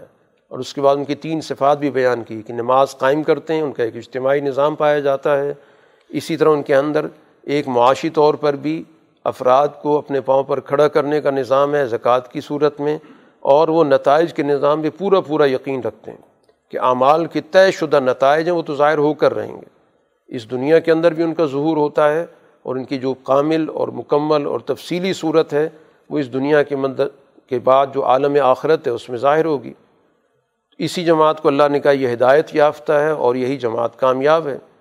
تو اب سورہ کے اندر چونکہ بنیادی طور پر ایک واقعے کے حوالے سے ذکر کیا گیا، حکیم لقمان کا ایک نام تاریخ کے اندر بہت معروف رہا ہے۔ یہ شخصیت دانش مند بھی تھی اور ایک وقت میں اس کے پاس حکومت بھی رہی ہے۔ تو قرآن یہ بتانا چاہتا ہے کہ اس دنیا کے اندر اللہ تعالیٰ کی طرف سے جو دانائی کا نظام ہے، وہ ایک سلسلہ نبوت کے ذریعے بھی رہا ہے اور اسی طرح براہ راست اللہ تعالیٰ نے کئی لوگوں کے دلوں کے اندر اس سچائی کو رکھا اور اس سچائی کا انہوں نے ابلاغ کیا۔ تو ان کو بھی گویا قرآن دلیل کے طور پر پیش کر رہا ہے کہ دنیا کے اندر جو بھی سچائی ہے، جو بھی حکمت و دانائی ہے، ان سب کا منبع اور مرکز ایک ہے۔ اور سچائی جو بھی ہو، جس شکل میں، ان کا آپس میں کوئی ٹکراؤ نہیں ہوتا۔ اسی طرح انبیاء کی تعلیمات کا آپس میں کوئی ٹکراؤ نہیں۔ اسی طرح انبیاء کے علاوہ جو دنیا کے اندر حکمہ اور دانشور رہے ہیں تو ان کی تعلیمات بھی سوسائٹی کی تعمیر کے لیے ہوتی ہیں۔ تو اسی طرح گویا کہ قرآن لقمان حکیم کی تعلیمات کو بھی ذکر کر رہا ہے کہ اس وقت چونکہ قرآن پچھلی تمام صداقتوں کا اب یہ جامع بن کر آیا تو اب یہ قرآن انبیاء کا بھی تعارف کراتا ہے اور غیر انبیاء جو حکمات دنیا کے اندر رہے ہیں، تو گویا سچائی جو بھی دنیا کے اندر رہی ہے، قرآن تمام سچائیوں کی اب نمائندہ کتاب ہے۔ اور جتنی بھی دنیا کے اندر جد و جہد ہوتی رہی ہے چاہے نبوت کے دائرے کے اندر ہوتی رہے یا حکمت و دانش کے دائرے میں ہوتی رہی، وہ ساری کی ساری جد و جہد گویا کہ قرآن کا موضوع ہے، کیونکہ قرآن کا موضوع بنیادی طور پر کل انسانی معاشرے کی تعمیر و ترقی ہے۔ تو اس وجہ سے جو چیزیں اس میں رکاوٹ بنتی، ان کی بھی قرآن نے نشاندہی کرنی کہ کچھ عناصر ایسے ہیں جو رسول اللہ صلی اللہ علیہ وسلم کہ مکہ مکرمہ کے اندر جب آپ اپنی تبلیغ کرتے تھے، اپنا پروگرام پیش کرتے تھے، تو انہوں نے اس کو روکنے کا ایک طریقہ اختیار کیا۔ کہ چونکہ حضور صلی اللہ علیہ وسلم کچھ واقعات بیان کرتے ہیں تاریخی پس منظر میں، تو انہوں نے کہا کہ یہ کام تو ہم بھی کر سکتے ہیں۔ اس کو قرآن حکیم نے اللہ الحدیث سے تعبیر کیا کہ کھیل کود کی باتیں، کچھ افراد کسی آدمی کو لے آئے اور اس سے کہا کہ تم بھی واقعات بیان کیا کرو۔ اور لوگوں کو جمع کرنے کے لیے ایک محفل جما لی گئی۔ اس میں رقص و سرود کا اہتمام ہو گیا تاکہ لوگوں کی اٹریکشن ہمارے پروگرام کی طرف ہو جائے۔ مقصد صرف اور صرف یہ تھا کہ لوگوں کو حضور صلی اللہ علیہ وسلم کی طرف جانے سے روکا جائے۔ تو قرآن نے اس کا بھی کہہ دیا کہ یہ لاہب الحدیث یعنی ایسے کھیل کود کے کام کہ جس کے ذریعے لوگوں کو سنجیدہ کاموں سے ہٹا کر ایسے کاموں میں لے کر چلے جانا تاکہ وہ سچائی سے اپنے آپ کو دور کر لیں۔ لیہ عن سبیل اللہ بغیر علم، بغیر شعور کے وہ گوئے اللہ کے راستے سے ان کو بھٹکا دیا جائے۔ اور اس طرح گویا قرآن واقعات اور حقائق کا مذاق اڑایا جائے۔ کہ ہم بھی اس طرح کے واقعات ادھر ادھر کے کچھ بادشاہوں کے کچھ قصہ کہانیاں، بناوٹی واقعات جیسے دنیا کے اندر ناول لکھے جاتے رہے۔ ان کا بنیادی مقصد ذہنوں کے اندر پراگندگی پیدا کر دی جائے اور حقائق سے ان کے ذہنوں کو ہٹا دیا جائے۔ تو اس کی بھی قرآن نے نشاندہی کر دی کہ ان کے لیے عذاب و مہین، بڑی ذلت کا عذاب ہوگا۔ یہ اپنی کاوش میں بالکل ناکام ہوں گے۔ تو جو بھی کاوش کی ان نے ایک آدھ دفعہ کی، دو تین دفعہ محفلیں قائم کیں لیکن اس کے بعد ظاہر ہے کہ ان کی ساری محفلیں ختم ہو گئیں۔ وہ اپنی ان محفلوں کی وجہ سے ظاہر زیر بار ہو گئے، قرضے چڑھ گئے، کیونکہ ظاہر اس موقع پر جو کچھ ان نے اہتمام کیا تھا، لوگوں کو جمع کرنے کے لیے ان کے کام نہیں آیا۔ لیکن جو ایک سنجیدہ جد وجہد ہوتی ہے، بامقصد جد وجہد ہوتی ہے، وہ آہستہ آہستہ آگے بڑھتی رہتی ہے، اپنا نتائج پیدا کرتی ہے۔ ان کی حالت تو یہ ہے کہ ان کے سامنے اللہ کی آیات پڑھی جائیں تو تکبر کے ساتھ منہ مور کے چل پڑتے ہیں، جیسے سنا ہی نہیں یا شاید کانوں کے اندر ان کی کوئی ڈانٹ پڑی ہوئی ہے۔ قرآن کہتا ہے ان کو بھی بتا دیں، ان کا بھی دردناک دنیا کے اندر ان کو عذاب کا سامنا ہوگا۔ اس کے بعد تفصیل کے ساتھ قرآن حکیم نے لقمان کو جو اللہ تعالیٰ نے حکمت اور دانائی دی تھی، اس کی کچھ بنیادی نکات کا ذکر کیا۔ سب سے پہلا اور بنیادی نقطہ حکمت و دانش کا بھی یہی رہا ہے کہ اللہ تعالیٰ کے ساتھ کسی کو شریک مت کرو۔ یہ محض نبوت کا نقطہ نہیں ہے۔ بلکہ یہ گویا کہ انسانی عقل و دانش کا نقطہ بھی ہے کہ اللہ تعالیٰ کے ساتھ کسی کی بھی شراکت یہ در حقیقت انسانوں کو غلام بنانے کے لیے ہوتی ہے۔ تو یہ دنیا کے اندر ایک راستہ نکالا گیا، زیادہ سے زیادہ لوگوں کے ذہنوں کو پست رکھا جائے تو شرک کے راستے کے ذریعے خود ساختہ خدا بنا کر، معبود بنا کر لوگوں کے ذہنوں کو کمزور کر کے، پست کر کے ان کو غلام رکھا جاتا ہے۔ تو اس لیے جو سچائی کی بات کرے گا، حکمت و دانش کی بات کرے گا، وہ بھی سب سے پہلے یہی بات کرے گا کہ معاشرے سے شرک کا خاتمہ ہونا چاہیے۔ اور شرک کو سب سے بڑا ظلم اس لیے قرار دیا گیا کہ شرک کے ذریعے انسانی ذہن پست ہو جاتے ہیں، سوچنے کا عمل ختم ہو جاتا ہے۔ پھر انسان کو ہے اس پستی کے ساتھ سمجھوتا کر لیتا ہے، پھر وہ ہر قسم کی پستی قبول کر لیتا ہے۔ اس لیے سب سے بڑی غلامی ذہنی غلامی ہوتی ہے۔ تو ذہن جب پست ہو گیا، غلام ہو گیا، کسی کے سامنے کمزور ہو گیا، اب اس کو آپ سیاسی غلام بنا لیں، اس کو معاشی غلام بنا لیں، معاشرتی بنا لیں اس پہ اپنے اخلاقیات مسلط کر دیں، جو کچھ بھی کریں وہ قبول کر لیتا ہے۔ ذہن اگر آزاد ہوگا تو مزاحمت کرتا رہے گا۔ وہ سیاسی غلامی کے خلاف بھی جد وجہد کرے گا، وہ معاشی غلامی کے خلاف بھی، معاشرتی غلامی کے خلاف بھی جد وجہد کرے گا اگر اس کا ذہن آزاد ہوگا۔ اور اگر ذہنی پست ہو گیا، غلام ہو گیا تو پھر دنیا بھر کی غلامیاں وہاں پر جمع ہو جاتی ہیں۔ تو اس وجہ سے قرآن کی دانش ہو یا پچھلی کتابوں کی دانش ہو یا حکمہ کی دانش ہو، ان سب کا یہ پہلا نقطہ ہے۔ کہ کسی کو اللہ کے ساتھ شریک مت بناؤ۔ دوسرا، بڑا بنیادی اور بڑا قابل فہم نقطہ، حکمت و دانش کا بھی یہی ہے اور پچھلی کتابوں کا بھی یہی رہا ہے قرآن کا بھی یہی ہے کہ اپنے اس اجتماعی نظام کا جو سب سے پہلا تمہارا ادارہ ہے، جس کو ہم خاندانی نظام کہتے ہیں، اس پہ بنیادی جو اجزاء ہیں، بنیادی عناصر ہیں، وہ والدین ہیں۔ تو والدین کے ساتھ حسن سلوک، اس کا گویا کہ انہوں نے ذکر کیا۔ اب یہاں پر قرآن حکیم نے اس حکمت کے اندر مزید اضافہ کیا۔ قرآن کا کام ہی یہی ہے کہ وہ پچھلی تعلیمات کے اندر جو کوئی کمی رہے گی اس کو پورا کرتا ہے۔ اس میں کوئی ملاوٹ ہوگی، اس ملاوٹ کو دور کرتا ہے۔ اس لیے اس بنیادی نقطے کو کہ والدین کے ساتھ حسن سلوک، یہ تو گویا کہ حکمت و دانش کی بات لقمان نے کر دی۔ اب اس کی تفصیل کیا ہے؟ تفصیل بھی قرآن نے بتا دی کہ یہاں پر ابھی بات ہوئی ہے شرک کے خلاف۔ اور دوسرا پوائنٹ آ گیا اس بات کا کہ والدین کے ساتھ اچھا سلوک کرنا ہے، حسن سلوک کرنا، ان کا احترام کرنا، ان کے حقوق ادا کرنے۔ اب اگر صورت حال یہ ہو کہ یہی والدین شرک کی تعلیم دیں یا شرک کے لیے مجبور کریں، تو اب یہاں کیا کیا جائے؟ ایک طرف قرآن کہتا ہے شرک مت کرو، دوسری طرف قرآن کہتا ہے والدین کے ساتھ اچھا معاملہ کرو، تو اس معاملے کو بھی حل کر دیا گیا۔ کہ اگر وہ تمہیں دونوں والدین مجبور کرتے ہیں اس بات پر کہ آپ ایسی چیزوں کو شریک کریں جس کی کوئی بنیاد ہی نہیں، جس کے پیچھے کوئی عقل بھی موجود نہیں، تو اس بات میں ان کی اطاعت نہیں ہوگی۔ اس میں ان کی بات نہیں مانی جائے گی۔ لیکن نہ ماننے کا یہ مطلب نہیں کہ ان کے ساتھ بدسلوکی شروع کر دو۔ وہ صاحب ہما فی دنیا معروف دنیا میں ان کے ساتھ اچھا معاملہ کرنا ہے، ان کے حقوق ادا کرنے ان کے ساتھ کسی بھی قسم کی درستی نہیں اختیار کرنی۔ تو یہ گویا کہ ایک متوازن تعلیم آ گئی۔ کہ شرک کا نظریہ بھی قبول نہیں کرنا، اس میں اطاعت نہیں ہوگی۔ لیکن اس کا یہ مطلب نہیں کہ ان کے ساتھ ہمارا جو دنیاوی طرز عمل ہے، دنیاوی حقوق کی ادائیگی ہے، ان کا ایک اہتمام ہے کہ اس کو بھی ہم بائی پاس کر دیں۔ اس کی گنجائش نہیں۔ تو ان دونوں چیزوں کو گویا کہ لے کر چلنا ہے۔ تو یہی اسلام کی تعلیمات کا توازن ہے کہ اس میں گویا کہ دونوں چیزوں کو ملحوظ رکھا گیا کہ شرک جیسی جو سب سے بدترین چیز ہے، اس سے بھی بچنا ضروری ہے۔ تو کہا کہ اس میں تو اطاعت نہیں ہو سکتی۔ وہ تو غلط بات ہے، خلاف عقل ہے، خلاف فطرت ہے، اطاعت نہیں ہوگی۔ لیکن اس کا یہ مطلب نہیں کہ ان کے حقوق کی ادائیگی بھی نہیں ہوگی۔ ان کے پورے حقوق ادا کیے جائیں گے۔ چنانچہ عہد نبوی کے اندر تو ایسے بہت سارے واقعات موجود تھے۔ حضرت اسما رضی اللہ تعالیٰ عنہ حضور صلی اللہ علیہ وسلم سے پوچھنے لگی کہ میں اپنے والدہ کے ساتھ کیا معاملہ کروں؟ مشرق تھیں۔ آپ فرمایا کہ اپنے والدہ کے ساتھ صلہ رحمی کرو۔ ان کا پورا پورا خیال رکھو۔ ان کے حقوق ادا کرو۔ تیسری بات قرآن حکیم نے جو یہاں پر اس حکمت و دانش کے حوالے سے بتائی و طب صویل امن اناب علیہ اتباع کس کی کرنی ہے؟ کہ جو بھی میرے راستے کی طرف لے کر آتا ہے، میری طرف رجوع کرتا ہے، اللہ تعالیٰ کی ذات کی طرف جو بھی رجوع کرنے والا ہے، اس کا جو راستہ ہے، پیروی اس کی ہوگی۔ گویا کہ پیروی کا بھی ایک نمونہ ہمارے سامنے متعین کر دیا گیا کہ ہم نے پیروی کس کی کرنی اور کس کی نہیں کرنی۔ کہ یہ دیکھو کہ اس کا بنیادی ایجنڈا کیا ہے۔ اپنا ذاتی مفاد کا ہے، گروہیت کا ہے، یا اس کا ایجنڈا اتنا اعلیٰ ہے کہ وہ لوگوں کی وہ اللہ تعالیٰ سے جوڑنا چاہتا ہے۔ اپنی ذات سے نہیں جوڑنا چاہتا۔ اپنی اطاعت، اپنی فرما برداری، اپنا تسلط نہیں، بلکہ اس کے اندر اللہ سے انابت ہے۔ اللہ کی طرف رجوع کرتا ہے۔ گویا دنیا کے اندر اللہ کے پیغام کو عام کرتا ہے اور لوگوں کو اللہ سے جوڑنے والا ہے۔ تو اس کی پیروی کرو، اس کا ساتھ دو۔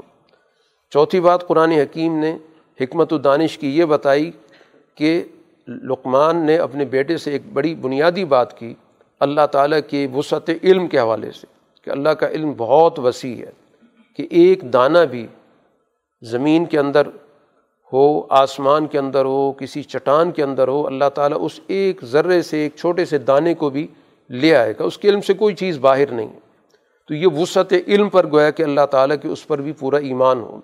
تو اسی کے نتیجے میں انسان کے اندر اللہ پر اعتماد بڑھتا ہے کہ جب یہ بات ہوگی کہ اللہ کے علم میں تو چھوٹی سی چھوٹی چیز بھی اس کے علم سے باہر نہیں، تو اس لیے میرے کوئی خیالات ہوں، میری کوئی مشکل ہو، میرا کوئی مسئلہ ہو، تو اس کے علم سے کیسے باہر ہو سکتی؟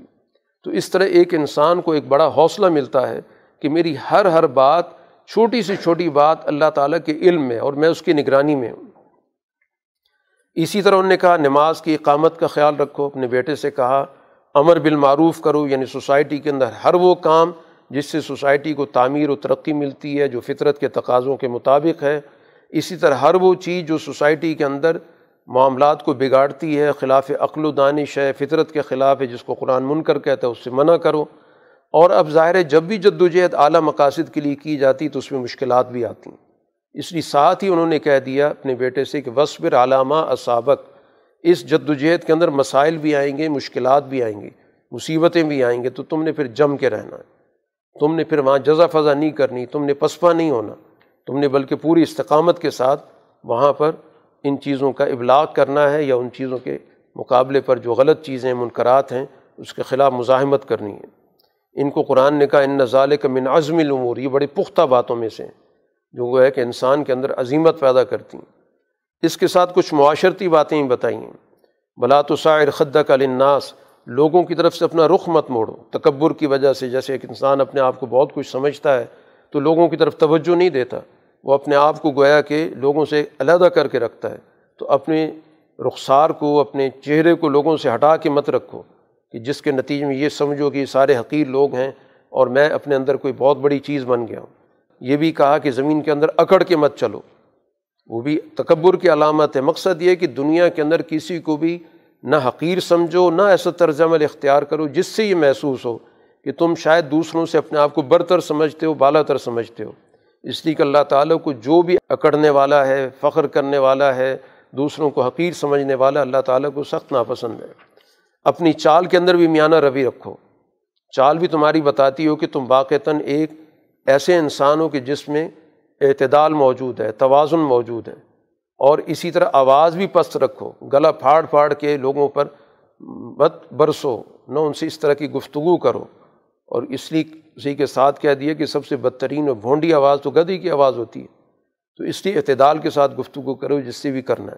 تو یہ حکمت و دانش کی باتیں قرآن حکیم نے لقمان کے حوالے سے بیان کی، جو انہوں نے اپنے بیٹے کو نصیحت کے طور پر بتائی تھیں۔ اسی طرح قرآن حکیم آگے جا کر کہتا ہے وہ میں وجہ اللہ و محسن۔ دو بڑی بنیادی چیزیں ہیں۔ ایک، اپنے آپ کو اللہ کے حوالے کرو، جو سارا کا سارا جس کو ہم نظام شریعت کہتے ہیں، کہ جو بھی ہمیں قوانین بتائے گئے کہ یہ جائز ہیں یا ناجائز ہیں، تو اس پورے نظام کو قبول کرو۔ اور اس کے ساتھ ساتھ اپنے دل کے اندر بھی صفائی پیدا کرو، کہ تم اپنے اللہ کے سامنے جواب دہ ہو۔ تو جس کو احسان کہا جاتا ہے، جس کے لیے باقاعدہ تزکیہ ہوتا ہے۔ تو جس شخص نے گویا نظام شریعت کو اختیار کر لیا اور اپنے دل کا تزکیہ کر لیا، اس کو تو یوں سمجھے کہ اس نے بڑا ایک مضبوط قسم کا حلقہ پکڑ لیا۔ اب کوئی بھی اس کو اپنی جگہ سے ہلا نہیں سکتا۔ اس نے گویا کہ کامیابی کے راستے کو بڑی مضبوطی سے تھام لیا۔ تو اس طرح گویا اپنے اندر دونوں طرح سے، اپنے ظاہر کو بھی، اپنے باطن دونوں کی اصلاح کرو۔ تو جو شخص گویا اپنے ظاہر اور باطن کو اس اعلیٰ دین کے تقاضے سے جوڑ لیتا ہے، ہم آہنگ کر لیتا ہے، تو پھر گویا وہ معاشرے کے اندر ایک بڑا مضبوط حیثیت اس کی بن جاتی ہے۔ وہ سوسائٹی کے اندر کبھی بھی شکست نہیں کھاتا، کبھی بھی دباؤ کا شکار نہیں ہوتا، بلکہ لوگ گویا اس کے ساتھ اپنا تعلق جوڑ کر اپنے آپ کو مضبوط اور مستحکم خیال کرتے ہیں۔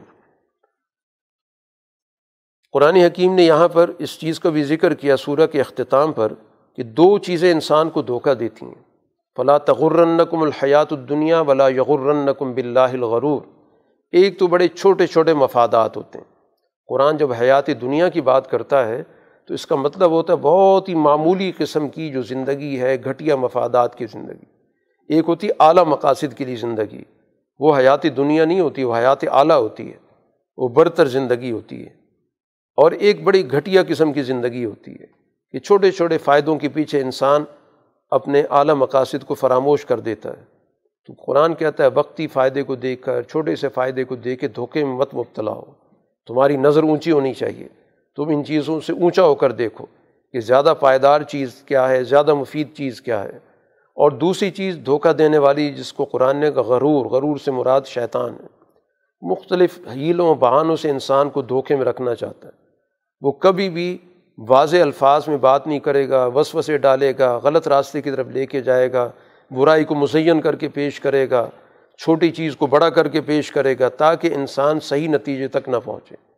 تو انسان کو گویا یہ صلاحیت پیدا کرنی ہے کہ وہ ہر چیز پر نظر رکھے اور اس چیز کو ترجیح دے کہ پائیدار چیز کیا ہے، ہمیشہ رہنے والی چیز کیا ہے اور جس کے ذریعے میں زیادہ بڑے اور اجتماعی مقاصد کو حاصل کر سکوں۔ صورت السجدہ، یہ مکی صورت ہے۔ اور اس میں اللہ تعالیٰ نے اپنی کتاب کی طرف دعوت دی ہے۔ میم، تنزیل الکتاب لا رئی وفی من رب العالمین۔ اللہ تعالیٰ کی طرف سے کتاب نازل کی جا رہی ہے، جس میں کسی قسم کا کوئی شک نہیں، اور یہ رب العالمین کی طرف سے۔ اب یہ کہتے یہ ہیں کہ ہم یقول افطرا ان کا دعویٰ یہ ہے کہ یہ ساری کتاب تو خود آپ نے گھڑی ہے۔ قرآن کہتا ہے، ایسا نہیں، بل هو الحق۔ جیسی کوئی چیز ہے، یہ ویسی ہی ہے۔ حق کا مطلب ہوتا ہے جو چیز جیسے ہو ویسے اس کو پیش کرنا۔ تو گھڑنے کی بات ہوتی کچھ ہے نہیں اور بنا کے ایک بناوٹی چیز ہوتی ہے۔ اس کو کہا جاتا ہے گھڑی ہوئی چیز۔ کہ جسے بیس کوئی نہیں، بنیاد کچھ نہیں، لیکن آپ نے اس کو ایسا پیش کیا جیسے شاید اس کا کوئی وجود ہو۔ تو قرآن کہتا ہے یہ تو حق ہے، جیسی چیز ہے، حقائق جیسے قرآن اس کو اسی طرح بیان کرتا ہے۔ اور یہ کتاب اس لیے نازل کی گئی تاکہ آپ ان لوگوں کو مستقبل کے برے انجام سے آگاہ کریں کیونکہ ماضی میں ان کے پاس کوئی رسول نہیں پہنچا۔ کیونکہ عیسیٰ علیہ السلاۃ والسلام کی بےست بھی بنی اسرائیل کی طرف ہوئی تھی۔ ایک طویل عرصہ ہو گیا کہ اس ایریے کے اندر، اس علاقے کے اندر کوئی نظیر نہیں آیا۔ اور عیسیٰ علیہ السلام اور حضور صلی اللہ علیہ وسلم کے درمیان تو ویسے ہی پونے چھ سو سال کا عرصہ ہے، وہ بھی طویل عرصہ ہے۔ تو آپ ان کو گویا برے انجام سے آگاہ کریں جو ایک بڑے طویل عرصے سے غفلت میں پڑے ہیں۔ اور مقصد اس کا کیا ہے؟ لعلہم یہتدون، کہ اس کے ذریعے یہ ہدایت کی طرف آئیں۔ ہدایت یعنی چیزوں کو صحیح طور پہ سمجھیں۔ جو چیز جیسی ہے، ویسی ان کو نظر آنی چاہیے۔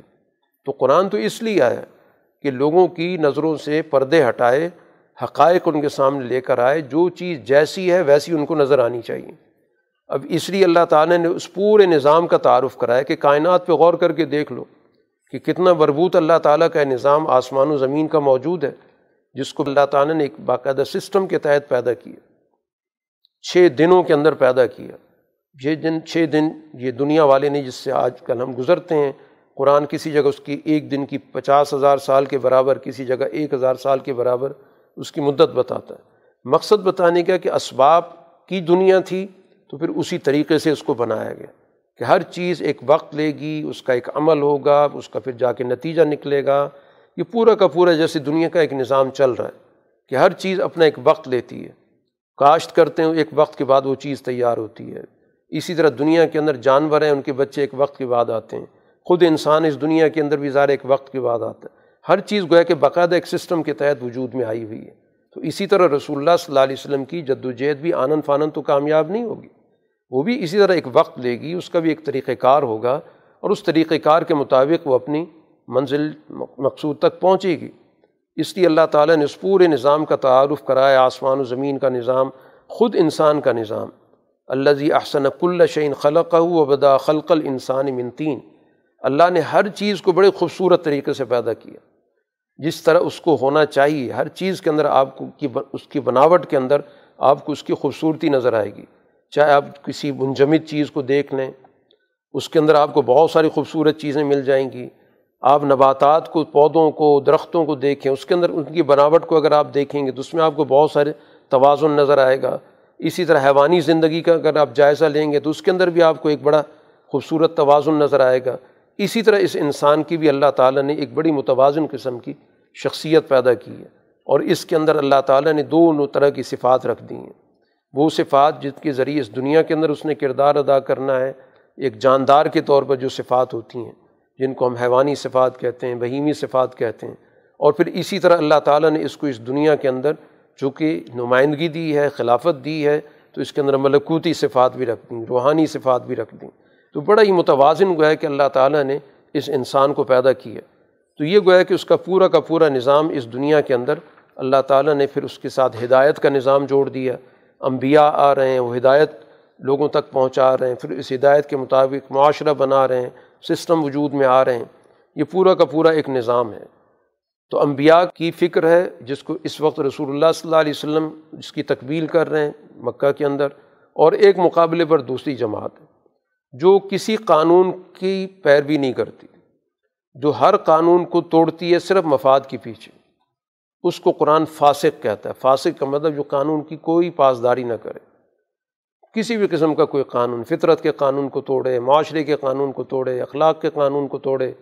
اس لیے قرآن کہتا ہے، افمن کان مومن کمن کان فاسقہ ایک عقل کی بات بتاؤ کہ کیا دونوں جماعتیں برابر ہو سکتی ہیں؟ کہ ایک اعلیٰ حقائق پہ ایمان رکھتی ہے اور ایک ہر قانون کو توڑتی ہے۔ خود ہی قرآن نے کہا، لا یستون برابر نہیں ہو سکتے۔ دونوں کے بالکل مختلف نتائج ہیں۔ ایک کامیابی کے نتائج ہیں فلاحم جنات الماوا کہ ان کے لیے باغات ہیں ہمیشہ رہنے والے۔ اور دوسری کے ناکامی کا اعلان ہے واہم النار، ان کا ٹھکانہ آگ ہے۔ قرآن نے یہاں پر موسیٰ علیہ السلاۃ والسلام کی جد وجہد کو بھی بطور مثال کے پیش کی ہے، کہ ان کو بھی اللہ نے کتاب دی تھی، جیسے رسول اللہ صلی اللہ علیہ وسلم کے پاس کتاب آ رہی ہے۔ ان کے اندر اللہ تعالیٰ نے بعد میں کچھ نمائندے پیدا کیے، کچھ ان کے رہنما بنائے۔ وجالناہم امتاً یہدون اب امرینا کہ موسیٰ علیہ السلاۃ والسلام کے بعد بنی اسرائیل میں سے کچھ ایسے لوگ بھی پیدا ہوئے کہ جنہوں نے اپنے اپنے معاشروں کی رہنمائی کی درست سمت میں ان کو لے کر گئے۔ لیکن کس صفت کے ساتھ لمبا صبر جب انہوں نے اس سچائی کی فکر پر جماؤ اختیار کیا؟ تو اگر رسول اللہ صلی اللہ علیہ وسلم پر ایمان لانے والے بھی اسی طرح جماؤ اسی طرح استقامت، اسی طرح مشکلات کا مقابلہ کریں گے تو اللہ تعالیٰ ان کو بھی سوسائٹی کی رہنمائی اور لیڈرشپ دے گا۔ تو قرآن یہاں پر گویا کہ اصول اور ضابطہ بتا رہا ہے کہ سوسائٹی کے رہنما کون بنتے ہیں، جن کے اندر صبر موجود ہوتا ہے۔ اور صبر ایک بڑی جامع اصطلاح ہے۔ صبر کا ایک مطلب ہے کہ جتنی بھی سچائی ہے اس پہ جم جائے۔ استقامت اختیار کرے، ان کو اپنی زندگی کا اوڑھنا بچھونا بنائے۔ صبر کے دائرے میں دوسری چیز کیا آتی ہے کہ تمام برائیوں کے خلاف مزاحمت ہونی چاہیے، مقابلہ ہونا چاہیے۔ تیسری چیز یہ ہے کہ اس راستے کے اندر مشکلات پیش آ جائیں تو پھر مشکلات کو خندہ پیشانی کے ساتھ برداشت کرنا ہے جزا فضا کرنا اور تھوڑ دلا ہو جانا، ہمت ہار کے بیٹھ جانا، یہ چیزیں نہ ہوں۔ تو یہ تین پہلوں سے گویا کہ صبر بڑی بنیادی اہمیت رکھتا ہے۔ اسی بنیاد پہ قرآن نے کہا کہ پھر ان کو ہی سوسائٹی کی رہنمائی اور سوسائٹی کی قیادت اللہ تعالیٰ کی طرف سے عطا ہوتی ہے۔ ابھی آپ سے سوال کرتے ہیں متا حاضل فتح ان کن تم صادقین؟ یہ کب آپ کی کامیابی ہوگی؟ آپ سچے لوگ ہیں۔ بار بار ہم کہتے ہیں کامیاب ہوں گے۔ تو ان کو بتا دیں کہ جب وہ فتح کا یا فیصلے کا دن آئے گا، تو پھر اس دن تمہارے پاس فیصلے کا حق ختم ہو چکا ہوگا۔ اب تو تمہارے پاس موقع ہے، اختیارات ہیں کہ تم جو فیصلہ کرنا چاہو کر سکتے ہو۔ لیکن جب فیصلے کا دن آ جاتا ہے، پھر تو ظاہر ہے کہ جو چیز طے شدہ ہے، وہی ظاہر ہوگی۔ پھر کامیابی کو کوئی روک نہیں سکتا۔ پھر اس موقع پر تمہارے پاس کوئی دوسری چوائس نہیں ہوگی۔ اب چاہے اس دنیا کے اندر اللہ تعالیٰ جب فتح عطا کرتا ہے، تو سوائے اس کے کہ اس فتح کے سامنے جھکنا پڑے گا اور کوئی راستہ نہیں۔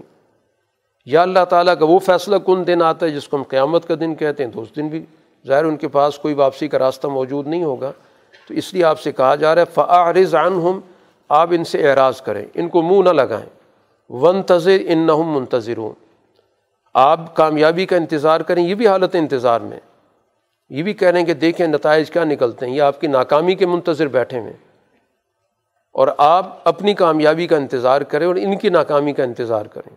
تو گویا جلد ہی فیصلہ ہونے والا ہے۔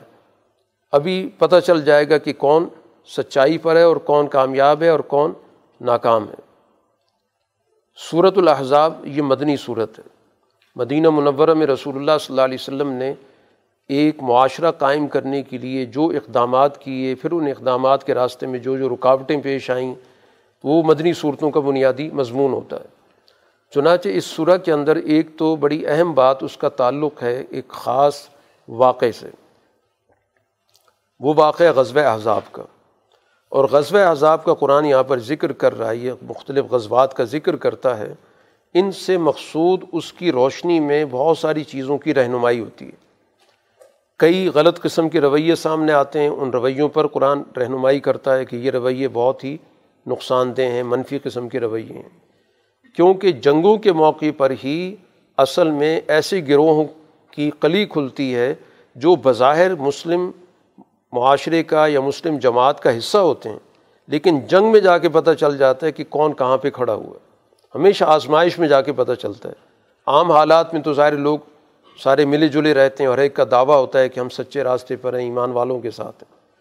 اس لیے جنگوں کا قرآن خاص طور پہ اس لیے ذکر کرتا ہے کہ وہاں پر پتہ چلا کہ معاشرے کے اندر بہت ساری کالی بھیڑیں موجود ہیں۔ اور وہاں پر وہ رویے ان کے ایسے ہوتے ہیں جو مسلمانوں کو اذیت دینے والے، تکلیف دینے والے اور عین مشکل وقت میں ان کی گویا کہ ٹانگ کھینچنے والے ہوتے ہیں۔ تو اس لیے ان رویوں کا مطالعہ بہت ضروری ہے۔ مدنی صورتوں کے اندر نفاق کے موضوع کو، دوغلے پن کو اور اس طرح کے لوگ جن کا کہنا کچھ ہے اور مفادات کا ان کا جو رویہ ہے وہ کچھ اور ہے۔ اس لیے قرآن نے آغاز میں حضور صلی اللہ علیہ وسلم سے کہا کہ اتق اللہ ولا تو کافرین والمنافقین۔ اور رسول اللہ صلی اللہ علیہ وسلم کو مخاطب کرنے کا مطلب یہی ہوتا ہے کہ صرف آپ کی ذات کو مخاطب کرنا نہیں ہوتا، آپ کے ذریعے جتنی بھی آپ کے پیروکار ہیں، ان کو مخاطب کیا جاتا ہے کہ اللہ کا تقوی اختیار کریں۔ ایک تو گویا کہ اپنی زندگی کا ایک بنیادی اصول ہے، جس کو قرآن بار بار ذہن نشین کرا رہا ہے کہ اپنے ذہنوں کے اندر کسی بھی غیر کا خوف تمہارے ذہنوں اور دلوں کے اندر نہیں آنا چاہیے۔ کسی اور کا لحاظ نہیں آنا چاہیے۔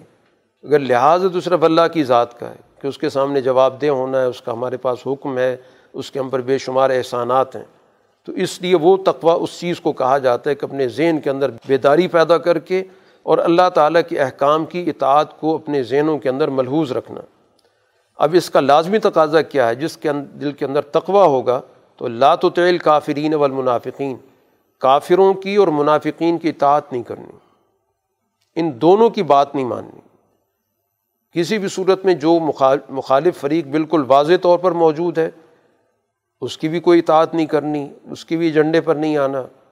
اور جو اندر لوگ بیٹھے ہوئے ہیں، جو ففتھ کالم بنے ہوئے ہیں، ان کی بات بھی نہیں ماننی۔ وہ اندر بیٹھ کے جڑیں کاٹتے ہیں ایسے مشورے دیں گے کہ جس میں مسلمانوں کو پسپائی حاصل ہو، شکست ہو، تو ان پہ بھی نظر رکھنی ہے۔ بطب مایوحا علیہ کمر ربک اور جو اللہ تعالیٰ کی طرف سے آپ پہ وہی آ رہی، صرف آپ نے اس کو پیش نظر رکھنا ہے۔ اور پھر بتوکل اللہ اللہ پہ آپ نے پورا اعتماد کرنا ہے۔ یہ ایک بنیادی تعلیمات قرآن حکیم نے یہاں پر دیں۔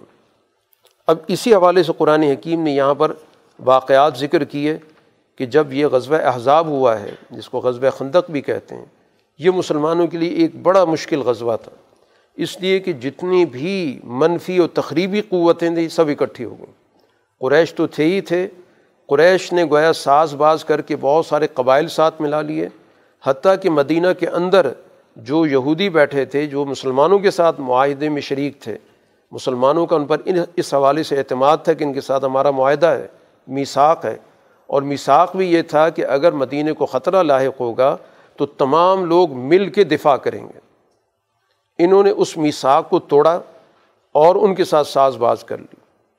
تو یہ بڑا مشکل وقت تھا کہ مسلمان گوئے کہ گر کے رہ گئے تھے۔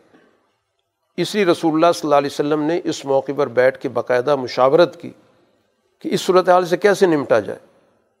تو چنانچہ اس موقع بھی یہ تجویز آئی کہ ہمیں مدینہ کے اندر رہ کے دفاع کرنا ہے۔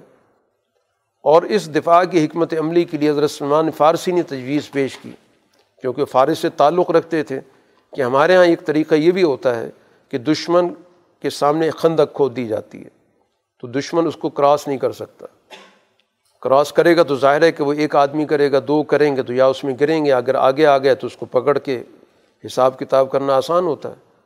تو ان کی اس تجویز پر پھر یہ خندق کھو دی گئی، جس میں سارے مسلمان شریک ہوئے، خود رسول اللہ صلی اللہ علیہ وسلم بھی شریک ہوئے۔ اور اس حالت میں شریک ہوئے کہ اس وقت نہایت ہی معاشی طور پر قسم پرسی کی حالت تھی۔ کھانے پینے کے وسائل بھی موجود نہیں تھے۔ اور اسی وجہ سے صحابہ کرام نے اپنے پیٹ پہ پتھر باندھے، کیونکہ پیٹ خالی ہو تو چلنا پھرنا مشکل ہو جاتا ہے۔ تو اس کا طریقہ یہ ہوتا ہے کہ پیٹ پہ کوئی وزنی چیز باندھ دی جائے تو مومنٹ آسان ہو جاتی ہے۔ اور حضور صلی اللہ علیہ وسلم نے دو پتھر باندھے ہوئے تھے، اس سے پتہ چلتا ہے کہ آپ کی بھوک ان سے بھی زیادہ تھی۔ تو اس حالت میں گویا کہ مسلمانوں نے یہ خندق کھودی ہے۔ اب اس خندق کھودنے کے درمیان کچھ ایسے واقعات بھی ہوئے جس سے مسلمانوں کا حوصلہ بڑھا۔ کہ ایک بہت بڑی چٹان آ گئی، مسلمانوں نے بہت کوشش کی اس کو توڑنے کی۔ تو جب حضور صلی اللہ علیہ وسلم کو بتایا کہ تو آپ خود اترے اور آپ نے خود اس پہ کدال ماری۔ جب آپ نے ایک کدال ماری تو اس میں سے ایک روشنی نکلی، اس کا ایک حصہ ٹوٹ گیا۔ تو آپ نے کہا کہ یمن کے محلات فتح ہو گئے۔ پھر ایک اور کدال ماری، پھر ایک اور روشنی نکلی، مزید وہ ٹوٹ گئی۔ تو آپ نے کہا کہ قیصر کے محلات فتح ہو گئے۔ پھر اسی طرح تیسری ماری اور وہ ریزہ ریزہ ہو گئی، ایک اور روشنی نکلی۔ آپ نے کہا کہ کس طرح کے محلات بھی فتح ہو گئے۔ اب یہ اس موقع پر جو مسلمانوں کے پاس کھانے پینے کی اشیاء بھی نہیں ہیں۔ اور اس موقع پہ رسول اللہ صلی اللہ علیہ وسلم نے یہ گفتگو کی ہے۔ اس سے ظاہر مسلمانوں کے حوصلے تو بہت بلند ہو گئے کہ یہ تو گویا کہ معمولی مارکا ہے۔ اس میں تو یقیناً ہم کامیاب ہوں گے تو تبھی تو کیسر و کسرا کو ہم فتح کریں گے۔ تو اس لیے وہ دلوں کے اندر جو ایک کیفیت تھی، گھبراہٹ کی، وہ ختم ہو گئی۔ لیکن دوسری طرف یہ منافقین اور یہ لوگ مذاق اڑانے لگے کہ کھانے پینے کو ہے کچھ نہیں اور بات ہو رہی یمن کی اور کیسر و کسرا کی۔ قرآن نے اس کا بھی ذکر کیا۔ تو بہرحال یہ جنگ تھی۔ اس جنگ کے موقع پر منافقین کی جو رویے ہیں، وہ بڑی وضاحت کے ساتھ یہاں پر قرآن ان کا ذکر کر رہا ہے۔ قرآن کہتا ہنالی کب تلی المنون وزلزل زلزال شدیدہ کہ مسلمان آزمائش میں پڑے اور مسلمان ہلا کے رکھ دیے گئے۔ یعنی کیفیت یہ تھی کہ جیسے ایک آدمی اپنی جگہ سے بری طرح ہل کے رہ جاتا ہے۔ یہ واقعی جو نوعیت تھی میدان کے وہ بیان کی جا رہی ہے۔ اور اس موقع پر یہ منافقین اور جن کی دلوں کے اندر مرض تھا، جو مفادات کی سوچ رکھتے تھے کہ یہ جو ہم سے وعدے کیے جا رہے ہیں، کہ فتوحات کا یہ لگتا ہے سارے دھوکہ ہے۔ یہ اس موقع پہ نے آپس میں گفتگو کی، جس کو قرآن نے یہاں پر ذکر کر کے بتا دیا کہ ان کی زبان پر کس طرح کی جملے آئے۔ ایک اور گروہ اٹھ کے کہنے لگا، یسرف والوں کو، کیونکہ مدینہ کا پہلا نام یسرف تھا، کہ یسرف والوں یہاں ٹھہرنے کی کوئی جگہ نہیں ہے، واپس جاؤ۔ کچھ لوگ اپنے گھروں کے بہانے لے کر آ گئے کہ آپ ہمیں یہاں سے پیچھے جانے کی اجازت دی ہمارے گھر پیچھے بالکل الگ تھلگ ہیں، وہاں پر کوئی دیکھ بھال کرنے والا نہیں، کوئی پتہ نہیں دشمن اس پہ حملہ آور ہو جائے۔ حالانکہ رسول اللہ صلی اللہ علیہ وسلم نے خود یہ اہتمام کیا کہ جتنے بھی مدینہ کے گھر کے لوگ تھے، تمام خواتین کو ایک جگہ پہ جمع کیا گیا اور ان کا باقاعدہ وہاں پر کیمپ بنا دیا گیا تاکہ پیچھے کوئی حملہ نہ کر سکے۔ تمام، اور پھر باقاعدہ اس کی حفاظت کا نظام بھی رکھا گیا کہ اگر کوئی اس طرف آئے تو اس کا مقابلہ کیا جا سکے۔ وہاں پر حضرت صفیہ باقاعدہ نگرانی کر رہی تھیں اور حسان بن ثابت کو بھی وہاں رکھا گیا کیونکہ وہ میدان کے تو آدمی تھے نہیں، لیکن اس موقع پر کہ چلیں ایک مرد بھی ساتھ ہونا چاہیے۔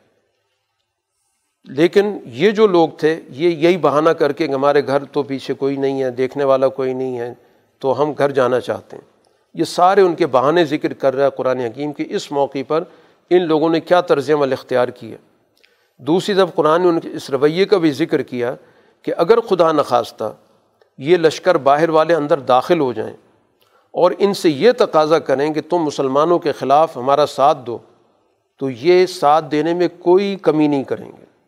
یہ ان کے ساتھ کھڑے ہو جائیں گے۔ حالانکہ یہ اس سے پہلے مسلمانوں کے ساتھ عہد کر چکے تھے کہ کبھی میدان چھوڑ کے نہیں جائیں گے۔ جب غزوہ عہد کے اندر مسلمانوں کے ساتھ معاملہ ہوا تو بعد میں نہ کہ معذرت کی کہ ہم نے آپ کا ساتھ نہیں دیا، لیکن آئندہ ہم کبھی پیٹ پھیر کے نہیں جائیں گے۔ تو یہ ان کی تاریخ گویا کہ قرآن بتا رہا ہے کہ اس موقع پر ان لوگوں کا طرز عمل مکمل طور پر حوصلہ شکنی کا تھا، معاہدہ توڑنے کا تھا، مسلمانوں کی بجائے گویا کہ دشمن کے ساتھ دینے کا تھا۔ قرآن نے اس موقع پر یہ بھی ان کو بات بتا دی کہ اگر تم موت سے بچنا چاہتے ہو، قتل سے بچنا چاہتے ہو، تو میدان سے بھاگ کے اپنی جان نہیں بچا سکتے۔ اور پھر کتنے دن دنیا کے اندر رہو گی تم؟ ظاہر موت نے تو آنا ہی آنا ہے۔ تم موت سے فرار ہو کر کہاں جاؤ گے؟ کچھ عرصے کے بعد پھر موت تمہارے سر پہ کھڑی ہوگی۔ حالت ان کی یہ ہے کہ جب خوف کی کیفیت ان پر آئی ہے یہ جب پورا ماحول بنا ہوا ہے تو ان کے دیکھیں ان کی آنکھیں گھوم رہی ہوں گی جیسے ان کی غشی تاری ہو رہی ہے۔ جب آدمی کو کچھ ایسی بری حالت اس کو نظر آ رہی ہو، خوف اس کے سامنے کھڑا ہو، تو اس کی تو حالت بالکل پتلی ہو جاتی ہے۔ تو قرآن نے پورا منظر کھینچا ہے کہ آپ ان کی طرف دیکھیں گے کہ ان کی آنکھیں جو ہے گھوم رہی ہوں گی، ان کچھ سمجھ میں نہیں آ رہا ہوگا۔ جیسے موت کی غشی ان پر تاری ہو رہی ہے۔ اور جب خوف ختم ہو جاتا ہے تو بڑی تیز تیز زبانیں نکال کر باتیں شروع کر دیتے ہیں۔ اور اس وقت خارصتاً یہ کہ زیادہ سے زیادہ فائدے حاصل کیے جائیں۔ پھر ان کا خیال یہ تھا کہ جب یہ لشکر پسپا ہو گئے یعنی ابھی تو گئے نہیں، کھڑے ہوئے اور پھر اگر یہ کہ دوبارہ اگر یہ لشکر آ گئے، تو پھر ان کی سوچ یہ ہے کہ کاش یہاں سے ہم نکل جائیں اور کسی جو ہے دیہات میں جا کر رہیں۔ اور وہاں بیٹھ بیٹھ کے پوچھتے رہیں کہ وہ لشکر لشکر آ گیا، چلا گیا، کیا ہوا؟ تاکہ جب حالات سازگار ہوں تو دوبارہ واپس آئیں۔ تو یہ پورا کا پورا قرآن نے ایک منظر کھینچا ہے اس بات کا کہ وہ لوگ جو اندر بیٹھے ہوئے تھے، جو اپنے آپ کو مسلمان کہلواتے تھے، مسلمان جماعت کا حصہ بنے ہوئے تھے، لیکن اس مشکل وقت میں ان کا طرز عمل یہ تھا کہ انہوں نے بجائے مسلمانوں کا ساتھ دینے کے اندر بیٹھ کے انہوں نے خرابی پیدا کرنے کی کوشش کی۔ قرآن نے اس کے مقابلے پر دوسری جماعت کا ذکر کیا جس کے سامنے اللہ کے رسول کا نمونہ تھا۔ لقت کان لکم فی رسول اللہ اس وط الحسن جو رسول اللہ صلی اللہ علیہ وسلم پر پورا اعتماد کرنے والی تھی۔ ان کا حالت یہ تھی کہ انہوں نے جب ان کے سامنے اتنی بڑی جماعتیں آئیں تو انہوں نے کہا کہ یہی تو موقع ہے جو ہمیں اللہ تعالیٰ اور اللہ تعالیٰ کے رسول نے ہمیں کہا تھا کہ مقابلہ ہوگا۔ حاضہ ماں بعدن اللہ و رسول ہو اور اللہ اور اللہ کے رسول سچ کہتے ہیں۔ تو اس کیفیت سے بجائے گھبراہٹ تاری ہونے کے ان کے ایمان میں اضافہ ہو گیا۔ ان کا حوصلہ بڑھ گیا کہ یہ سارے کے سارے لوگ جو دین کے دشمن ہیں وہ سارے اکٹھے ہو گئے۔ تو یہ تو پہلے میں بتایا ہوا تھا کہ یہ سارے کے سارے ادھر کے ہوں یا ادھر کے لوگ ہوں، یہ سارے ایک ہی پیج پہ کھڑے ہوئے ہیں۔ اب اس موقع پر کچھ مسلمان تو ایسے تھے کہ جنہوں نے جو اللہ سے معاہدہ کیا ہوا تھا، سچا کر دکھایا۔ اور کچھ ایسے جو ابھی تک انتظار میں ہیں۔ تو اہل ایمان کی جماعت گویا کہ کبھی بھی حوصلہ نہیں ہارتی۔ ہر موقع پر گویا کہ اس نے اپنے آپ کو حوصلہ مند رکھا۔ چنانچہ رسول اللہ صلی اللہ علیہ وسلم نے اس موقع پر انصاری صحابہ کو بلایا اور ان کے سامنے ایک تجویز رکھی۔ تجویز یہ رکھی کہ ان کے ساتھ، ان کے اتحاد کے اندر ایک اور قبیلہ شامل ہے جس کا نام ہے بنو غطفان۔ اب اس بنو غطفان کو ہم اس اتحاد سے علیحدہ کرنا چاہتے ہیں۔ ان کی طاقت توڑی جائے۔ تو آپ نے کہا میری تجویز یہ ہے کہ ہم ان کے ساتھ ایک معاہدہ کرتے ہیں۔ اور معاہدہ یہ کریں گے کہ ہم مدینہ کی پیداوار کا ایک حصہ ان کو دے دیں گے اگر یہ معاہدے سے علیحدہ ہو جائیں۔ تو آپ نے یہ تجویز انصاری صحابہ کے سامنے رکھی۔ انصاری صحابہ کی یہ دو بڑی جماعتیں تھیں، اوس اور خزرج۔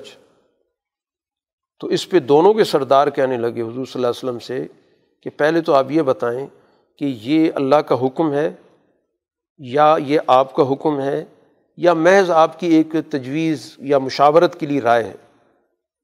آپ نے کہا یہ میرا کوئی حکم نہیں، نہ اللہ کا حکم ہے، یہ صرف ایک تجویز ہے مشورے کے لیے۔ تو ان دونوں صحابیوں نے کہا کہ ہم اس تجویز کو قبول نہیں کر سکتے۔ جب ہمارے پاس ایمان نہیں تھا، اس وقت ہم نے ایسی تجویزیں نہیں مانی۔ تو آج تو ہمارے پاس ایمان ہے، آپ کی قیادت ہے، آپ کی رہنمائی ہے، ہم ایسی تجویز نہیں قبول کر سکتے۔ تو حضور صلی اللہ علیہ وسلم نے ان کی حوصلہ افزائی کی کہ میں صرف تمہارا دیکھنا چاہتا تھا کہ تمہارا اعتماد کیا ہے۔ تو پھر آپ نے کہا بالکل تم اپنی رائے پہ قائم رہو، میری کوئی رائے نہیں اس موضوع پر۔ تو یہ ان کی ایمان کی حالت تھی۔ حالانکہ حضور صلی اللہ علیہ وسلم تو ان کی بھلائی کے لیے سوچ رہے تھے کہ اس مشکل سے کیسے نکلا جائے۔ لیکن ان کا اتنا ایمان تھا، انہوں نے کہا کہ ہم اس طرح کی تجویز نہیں مان سکتے کہ ہم اپنی پیداوار دے کر ان کو معاہدے سے علیحدہ کروائیں۔ ہم تو اس سے پہلے اس طرح کی کوئی کبھی بات ہم نے قبول نہیں کی۔ تو اب یہ گویا کہ قرآن نے کہا ایمان و تسلیمان کہ ایمان بھی بڑھ گیا اور اسی طرح حضور صلی اللہ علیہ وسلم کی اطاعت میں بھی ان کا اضافہ ہو گیا۔ اس کے بعد جب یہ غزوہ خندق مکمل ہو گیا، اس طور پر کہ اللہ تعالیٰ نے ان پر ایک بڑا تیز قسم کی ہوا بھیجی، یہ لشکر آپس میں تتر بتر ہو گئے، مشکل صورت حال پیدا ہو گئی اور پھر رسول اللہ صلی اللہ علیہ وسلم نے ایک حکمت عملی اختیار کی۔ آپ نے ایک صحابی کو ان کے یہاں بھیجا اور کہا کہ جا کر حالات کا جائزہ لو اور کوئی اچھی تدبیر اختیار کرو۔ چنانچہ وہ وہاں پر چلے گئے۔ مختلف قبائل میں جا کر بیٹھے، ایک قبیلے کے پاس بیٹھے تو دوسرے قبیلے کے بارے میں بات شروع کر دی کہ لگتا ہے کہ ان کی کوئی حضور صلی اللہ علیہ وسلم سے بات چیت چل رہی ہے۔ ہو سکتا ہے کہ میدان میں تمہارا ساتھ چھوڑ جائیں۔ وہاں سے اٹھے، دوسرے کے پاس چلے گئے، ان کو بھی اسی طرح کی بات کی کہ ہو سکتا ہے جن کے ساتھ تم آئے کھڑے ہو، ان کے اندر کوئی بات چیت چل رہی ہو۔ تو یہ کل تم سے اگر کہیں مقابلہ کرنے کے لیے تو تم ان سے کہنا کہ تم ہمارے پاس اپنے ہتھیار رکھو اعتماد کے لیے۔ تو تمہارے ہتھیار ہمارے پاس ہوں گے تو پھر ہم تمہارا ساتھ دیں گے۔ تو جب انہوں نے آپس میں بات چیت کی، تو یہی بات کی کہ ہتھیار دو تو ہم اعتماد کریں گے۔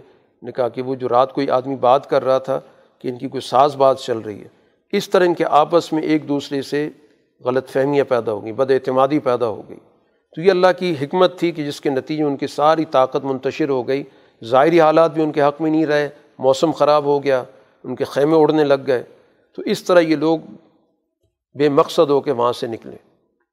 تو اب جب یہ واپس چلے گئے تو اب رسول اللہ صلی اللہ علیہ وسلم کو اللہ تعالیٰ کی طرف سے کہا گیا کہ یہ جو بنو قریضہ والے لوگ ہیں، انہوں نے سب سے بڑی بد عہدی کی ہے۔ قریش کو اگر کوئی حوصلہ ملا تو اندر کے لوگوں کی وجہ سے ملا۔ تو اس لیے آپ فوراً اپنے صحابہ سے کہیں کہ بنو قریضہ کا رخ کریں۔ چنانچہ رسول اللہ صلی اللہ علیہ وسلم نے حکم دے دیا صحابہ کو، یہ نماز ظہر کے بعد کی بات ہے کہ ہر شخص جائے اور جا کے نماز اثر بنو قریضہ میں جا کے پڑھے۔ تو اس طرح بنو قریضہ پہنچ کر ان کا باقاعدہ محاصرہ کیا گیا۔ چوبیس، پچیس دن محاصرہ ہوا۔ اور پھر اس کے بعد اس شرط پر وہ اترے کہ جو ان کے پرانے حلیف تھے، اوس کے سرداروں کے ساتھ ان کا پرانا معاہدہ تھا کہ وہ جو بھی فیصلہ کریں گے وہ مانا جائے گا۔ چنانچہ فیصلہ یہ ہوا کہ جو ان میں جنگ کرنے والے لوگ تھے، ان کو تو ظاہر سزا ہوگی کہ انہوں نے سب سے بڑی معاہدہ شکنی کی ہے۔ ان سب کو قتل کر دیا جائے، باقی لوگوں کو گرفتار کر لیا جائے۔ تو اس طرح گویا کہ بنو قریضہ کا بھی ایک ہی موقع پہ یہ دونوں غزبے اکٹھے آگے پیچھے ہوئے۔ قرآن نے اسی چیز کا ذکر کیا کہ او رسکم عرض ہوں یہ ساری زمینیں مسلمانوں کے پاس آ گئیں، یہ سارا علاقہ مسلمانوں کے قبضے میں آ گیا۔ تو بظاہر تو غزب خندق کے اندر دباؤ کی حالت تھی۔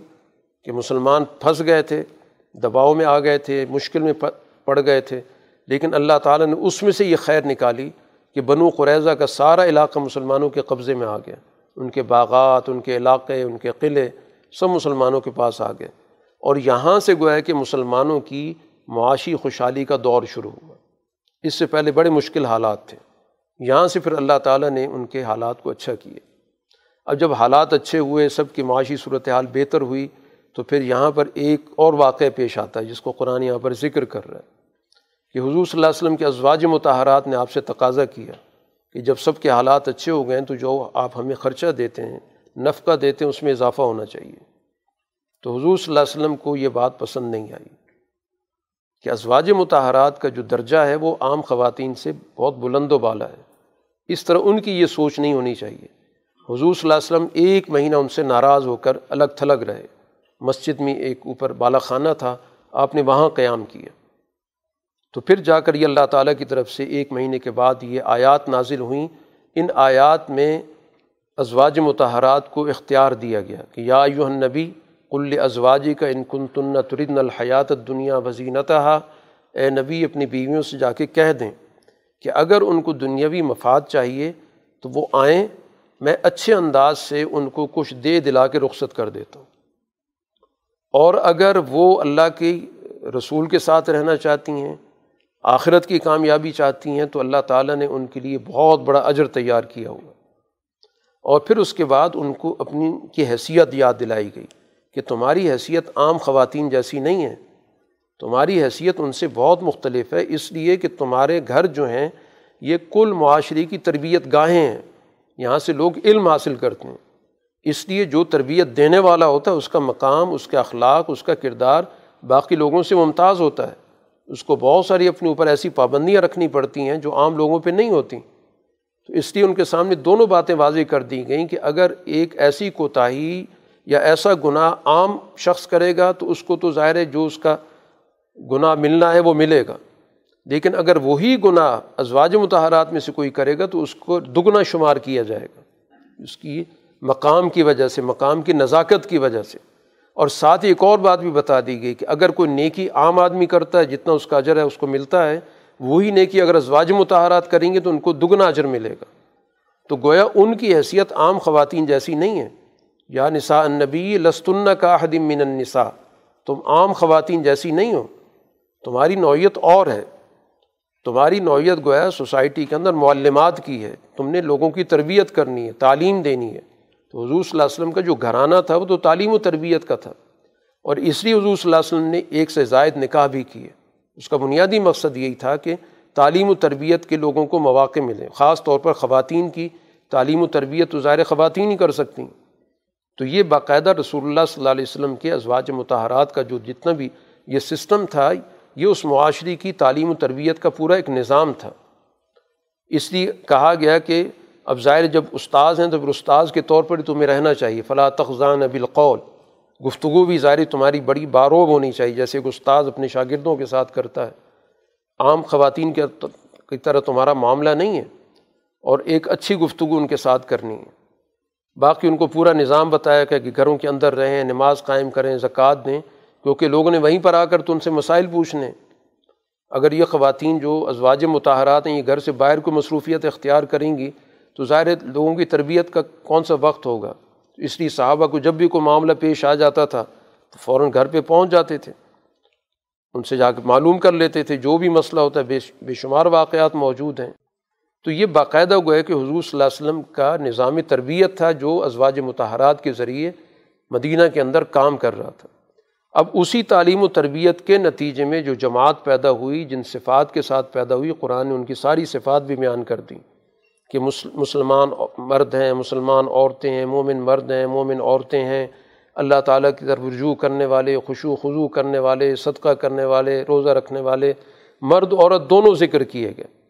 تو اب یہ مرد و عورت دونوں کیسے تیار ہوئے؟ کہ حضور صلی اللہ علیہ وسلم کی تربیت پائی اور اس دوسری طرف خواتین، ازواج متحرات سے ساری چیزیں سیکھیں۔ ان کی تربیت میں یہ سارے اخلاق، یہ سارے اعمال جن کو قرآن یہاں بڑی تفصیل کے ساتھ ذکر کر رہے ہیں۔ اس طرح گویا کہ یہ جماعت تیار ہوئی۔ ایک اور عمل جو اس صورح کے اندر بیان کیا گیا، کیونکہ مدینہ کے اندر قوانین بھی بن رہے ہیں، ایک نیا معاشرہ بھی بن رہا ہے۔ بہت ساری جاہلیت کی جو رسومات تھیں ان کو ختم بھی کیا جا رہا ہے۔ اب جاہلیت کی ایک رسم یہ تھی، جس کی وجہ سے انسانی معاشرے کے اندر تعلقات میں مسائل پیدا ہوتے تھے۔ وہ یہ تھا کہ جو منہ بولا بیٹا ہے، اس کو بالکل اسی طرح سمجھا جاتا تھا کہ جس طرح حقیقی بیٹا ہے۔ تو اب ظاہر ہے کہ اس نوعیت سے جو تعلقات کے اندر بہت بڑا بگاڑ پیدا ہو جاتا ہے کہ حقیقی آدمی کے ساتھ بھی وہی طرز عمل ہوگا اور جو بناوٹی اس کے ساتھ بھی وہی طرز عمل ہوگا۔ یا اسی طرح قرآن نے اس صورح کے آغاز میں ایک اور بات کی کہ کچھ ان کے یہاں رسومات میں سے ایک رسم یہ بھی تھی کہ اپنے منہ سے اپنی بیویوں کو ماں کہہ دیتے تھے۔ اور پھر اس کے بعد ہمیشہ کے لیے ان کی ازدواجی زندگی ختم ہو جاتی تھی۔ تو قرآن حکیم نے ان ساری رسومات کی اصلاح کی کہ نہ تو کسی کو بیوی کو ماں کہنے سے وہ ماں بن جاتی، ماں ایک ہی ہوتی جس نے تمہیں جنا ہے۔ اسی طرح کسی کو بیٹا کہنے سے وہ بیٹا نہیں بن جاتا۔ جو اصل حقیقت ہے وہ وہی رہتی ہے۔ تو حقائق کی زندگی کی طرف آؤ۔ اس لیے اب اس بنیادی ہدایت کو سوسائٹی میں نافذ کرنے کے لیے عملی اقدامات بھی کیے گئے۔ ایک طریقہ تو یہ تھا کہ زبانی ہدایت دے دی جاتی کہ منہ بولا بیٹا حقیقی بیٹا نہیں ہوتا۔ اب ظاہر رسم اتنی پختہ تھی اس سوسائٹی کے اندر کہ اس کو توڑنے کے لیے ضروری تھا کہ کوئی عملی قدم اٹھایا جائے۔ اور وہ عملی قدم بھی اس طرح اٹھا کہ رسول اللہ صلی اللہ علیہ وسلم نے خود پہلے کہہ سن کے اپنی پھوپھی ذات حضرت زینب بنتے جہش کا نکاح کرایا تھا، زید بن حارثہ سے نکاح کرایا۔ اور زید بن حارثہ وہ ہیں جن کو پہلے زید بن محمد کہا جاتا تھا یہ آپ کے لے پالک بیٹے تھے۔ حضور صلی اللہ علیہ وسلم نے کے پاس یہ آئے پہلے یہ غلام بنے، غلام بن کے یہ حضرت خدیجہ کے پاس آ گئے۔ حضرت خدیجہ نے حضور صلی اللہ علیہ وسلم کو ہبا کر دیے تو آپ نے ان کی پرورش کی تو یہ عام لوگوں کی زبان پہ زید بن محمد کے طور پہ متعارف تھے۔ یہ آیات نازل ہوئیں جس کے بعد پھر ان کو زید بن حارثہ کہا جانے لگا۔ تو حضور صلی اللہ علیہ وسلم نے ان کا نکاح زینب بنت جہش سے کرایا۔ بڑی مشکل سے کہہ سن کے۔ اس لیے کہ زینب بنت جہش قریشی خاندان سے تعلق رکھتی تھیں۔ اور یہ تو ظاہر کے غلام رہے۔ تو جو اس دور کا ماحول اور معاشرہ تھا، اس میں تو اس چیز کو بہت برا سمجھا جاتا تھا۔ لیکن حضور صلی اللہ علیہ وسلم کے کہنے پر زینب بنت جاش نے وہ نکاح قبول کر لیا۔ لیکن مزاجوں کا فرق رہا دونوں کے درمیان، نہیں سکی۔ تو یہاں تک کہ ان کے درمیان علیحدگی تک بات پہنچی۔ تو اب اس موقع پر گویا کہ اللہ تعالیٰ نے اس رسم کو توڑوانے کے لیے کہ لے پالک بیٹا حقیقی بیٹا نہیں ہوتا۔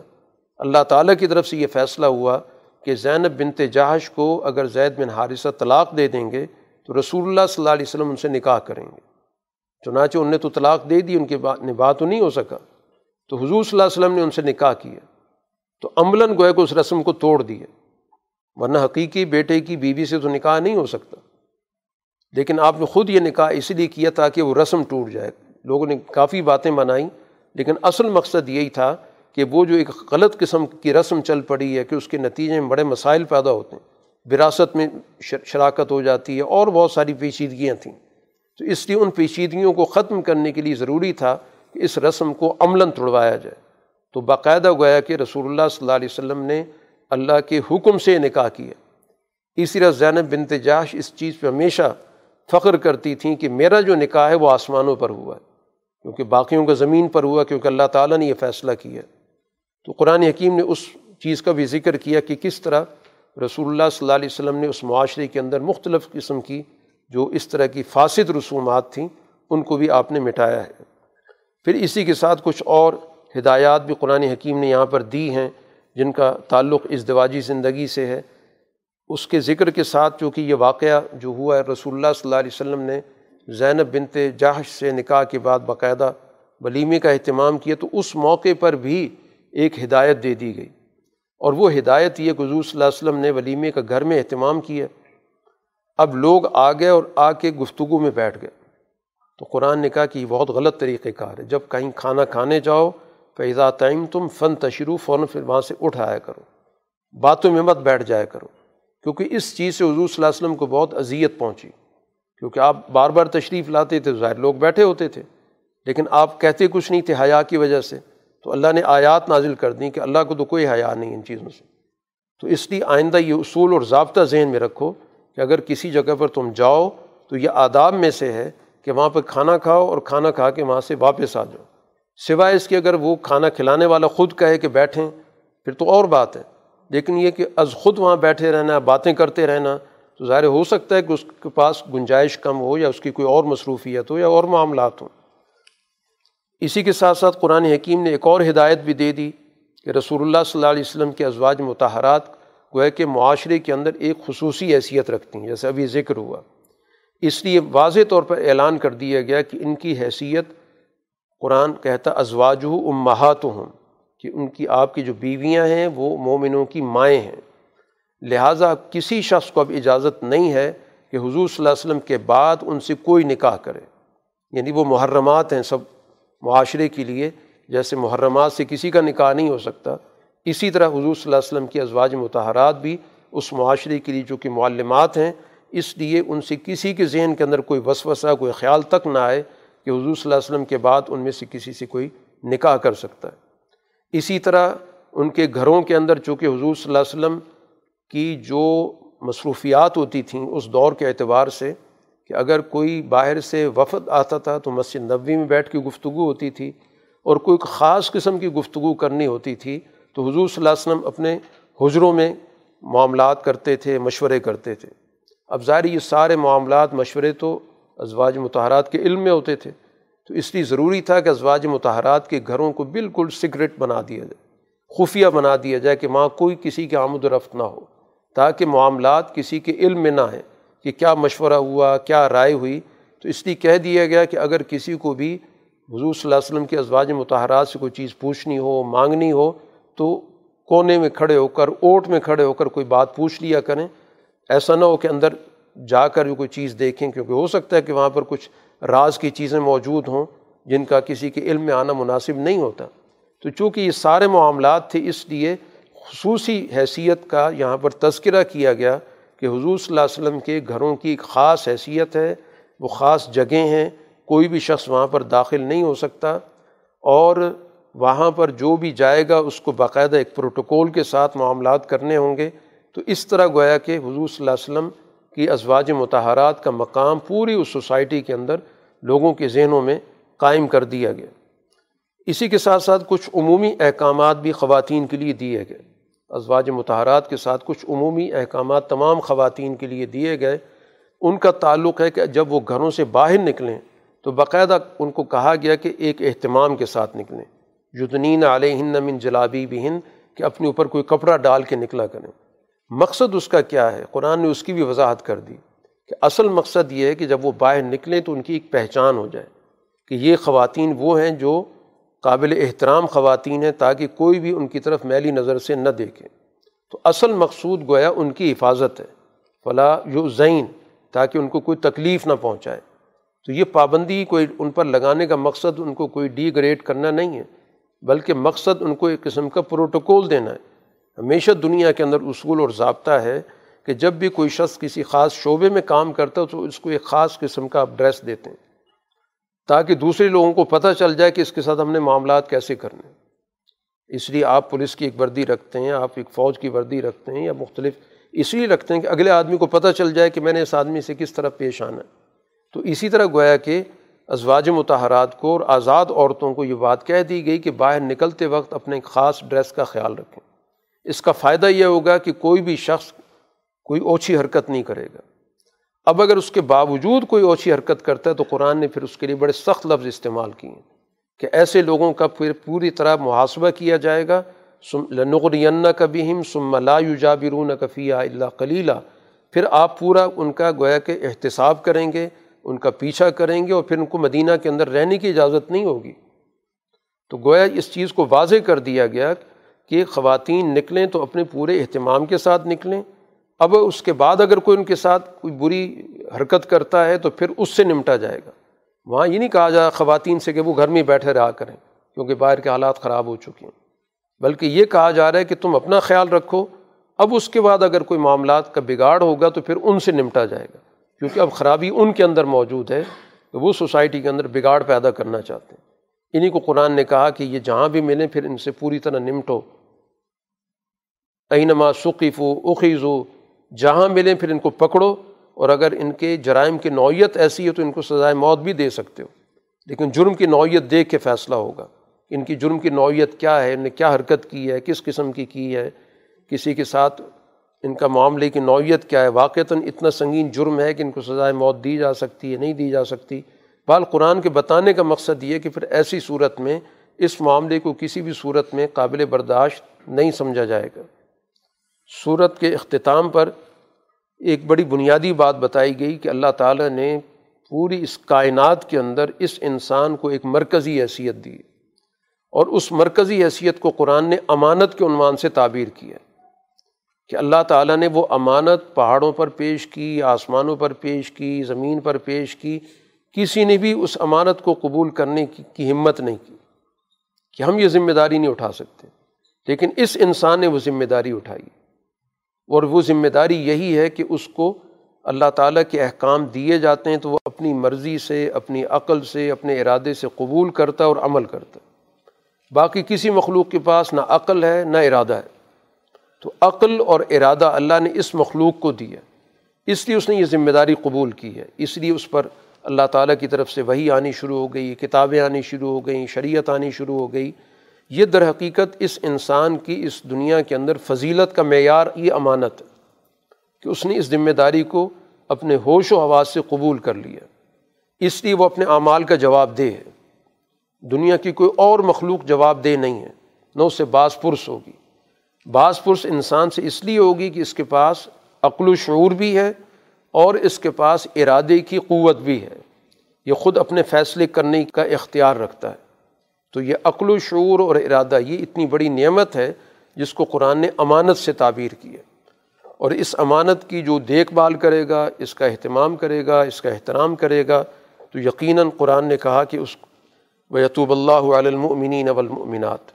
کہ اللہ تعالیٰ اس کی طرف رحمت کے ساتھ معاملات کو طے کرے گا۔ اور جو اس امانت میں خیانت کرے گا، تو پھر وہ خیانت چاہے ظاہری طور پر کرے یا خفیہ طور پر کرے، قرآن نے کہا پھر ان کو سزا ملے گی۔ تو یہ امانت در حقیقت انسان کا اعزاز ہے۔ اگر یہ امانت نکال دیں انسان میں سے تو انسان محض ایک جانور ہے۔ دنیا کے اندر جیسے اور جانور پائے جاتے ہیں، پھر محض یہ جانور رہ جاتا ہے۔ تو یہ جانور سے انسان بنا ہے امانت کی وجہ سے۔ یہ اس کے اندر یہ صلاحیت اللہ نے رکھ دی ہے۔ سوجھ بوجھ رکھ دی ہے، شعور رکھ دیا ہے، سمجھ رکھ دی ہے، پھر قوت ارادہ رکھ دی ہے، فیصلہ کرتا ہے، حالات سے سیکھتا ہے، تلافی کرتا ہے، درست کرنے کی طرف جاتا ہے یا غلط راستے پر اپنے آپ کو گامزن رکھتا ہے، تو یہ ساری صلاحیت گویا کہ انسان کی امانت کہلاتی ہے۔ تو اسی امانت کی وجہ سے سب سے زیادہ معزز بھی ہے، محترم بھی ہے۔ اسی لیے اس میں بے شمار انبیاء آئے وہی آئی۔ اس پوری دنیا کو اس کے لیے مسخر کر دیا گیا۔ دنیا کی ہر چیز سے وہ فائدہ اٹھاتا ہے۔ یہ ساری صلاحیتیں اسی امانت کی وجہ سے اس کے اندر پیدا ہوئی ہیں۔ تو اس لیے اگر وہ اس امانت کا لحاظ رکھے گا تو کامیاب رہے گا۔ اور اگر اس امانت کے اندر کوتاہی کرے گا تو یہ خیانت کہلائے گی اور اسی کی بنیاد پر اس کو سزا ہوگی۔ باخر الدعوانہ الحمد للہ رب العالمین۔ الحمد للہ رب العالمین۔ ولاقبۃ المطقین والصلاة والسلام على رسول محمد والی و اصحابی اجمعین۔ ربنا آتنا فی الدنیا حسن وفی الآخرت حسن وقینا عذاب النار۔ اے اللہ ہمیں قرآن کا صحیح فہم عطا فرما، ہمارے شعور میں اضافہ فرما، ہم پر سچائی کو واضح فرما، اس سچائی کو قبول کر کے اس کے تقاضے پورے کرنے کی توفیق عطا فرما۔ اے اللہ، اس ماہ کی برکت میں رحمت عطا فرما، ہمارے علم و شعور میں اضافہ فرما، ہمارے اخلاق بلند فرما، ہماری دنیا و آخرت کی کامیابی کو یقینی بنا، ہماری مشکلات آسان فرما۔ ہماری ساری پریشانیوں کا اضالہ فرما، ہماری تمام دعاؤں کو قبول فرما۔ وصلی صلی اللہ تعالیٰ خیر خلقی محمد والی و صحابی اجمعین۔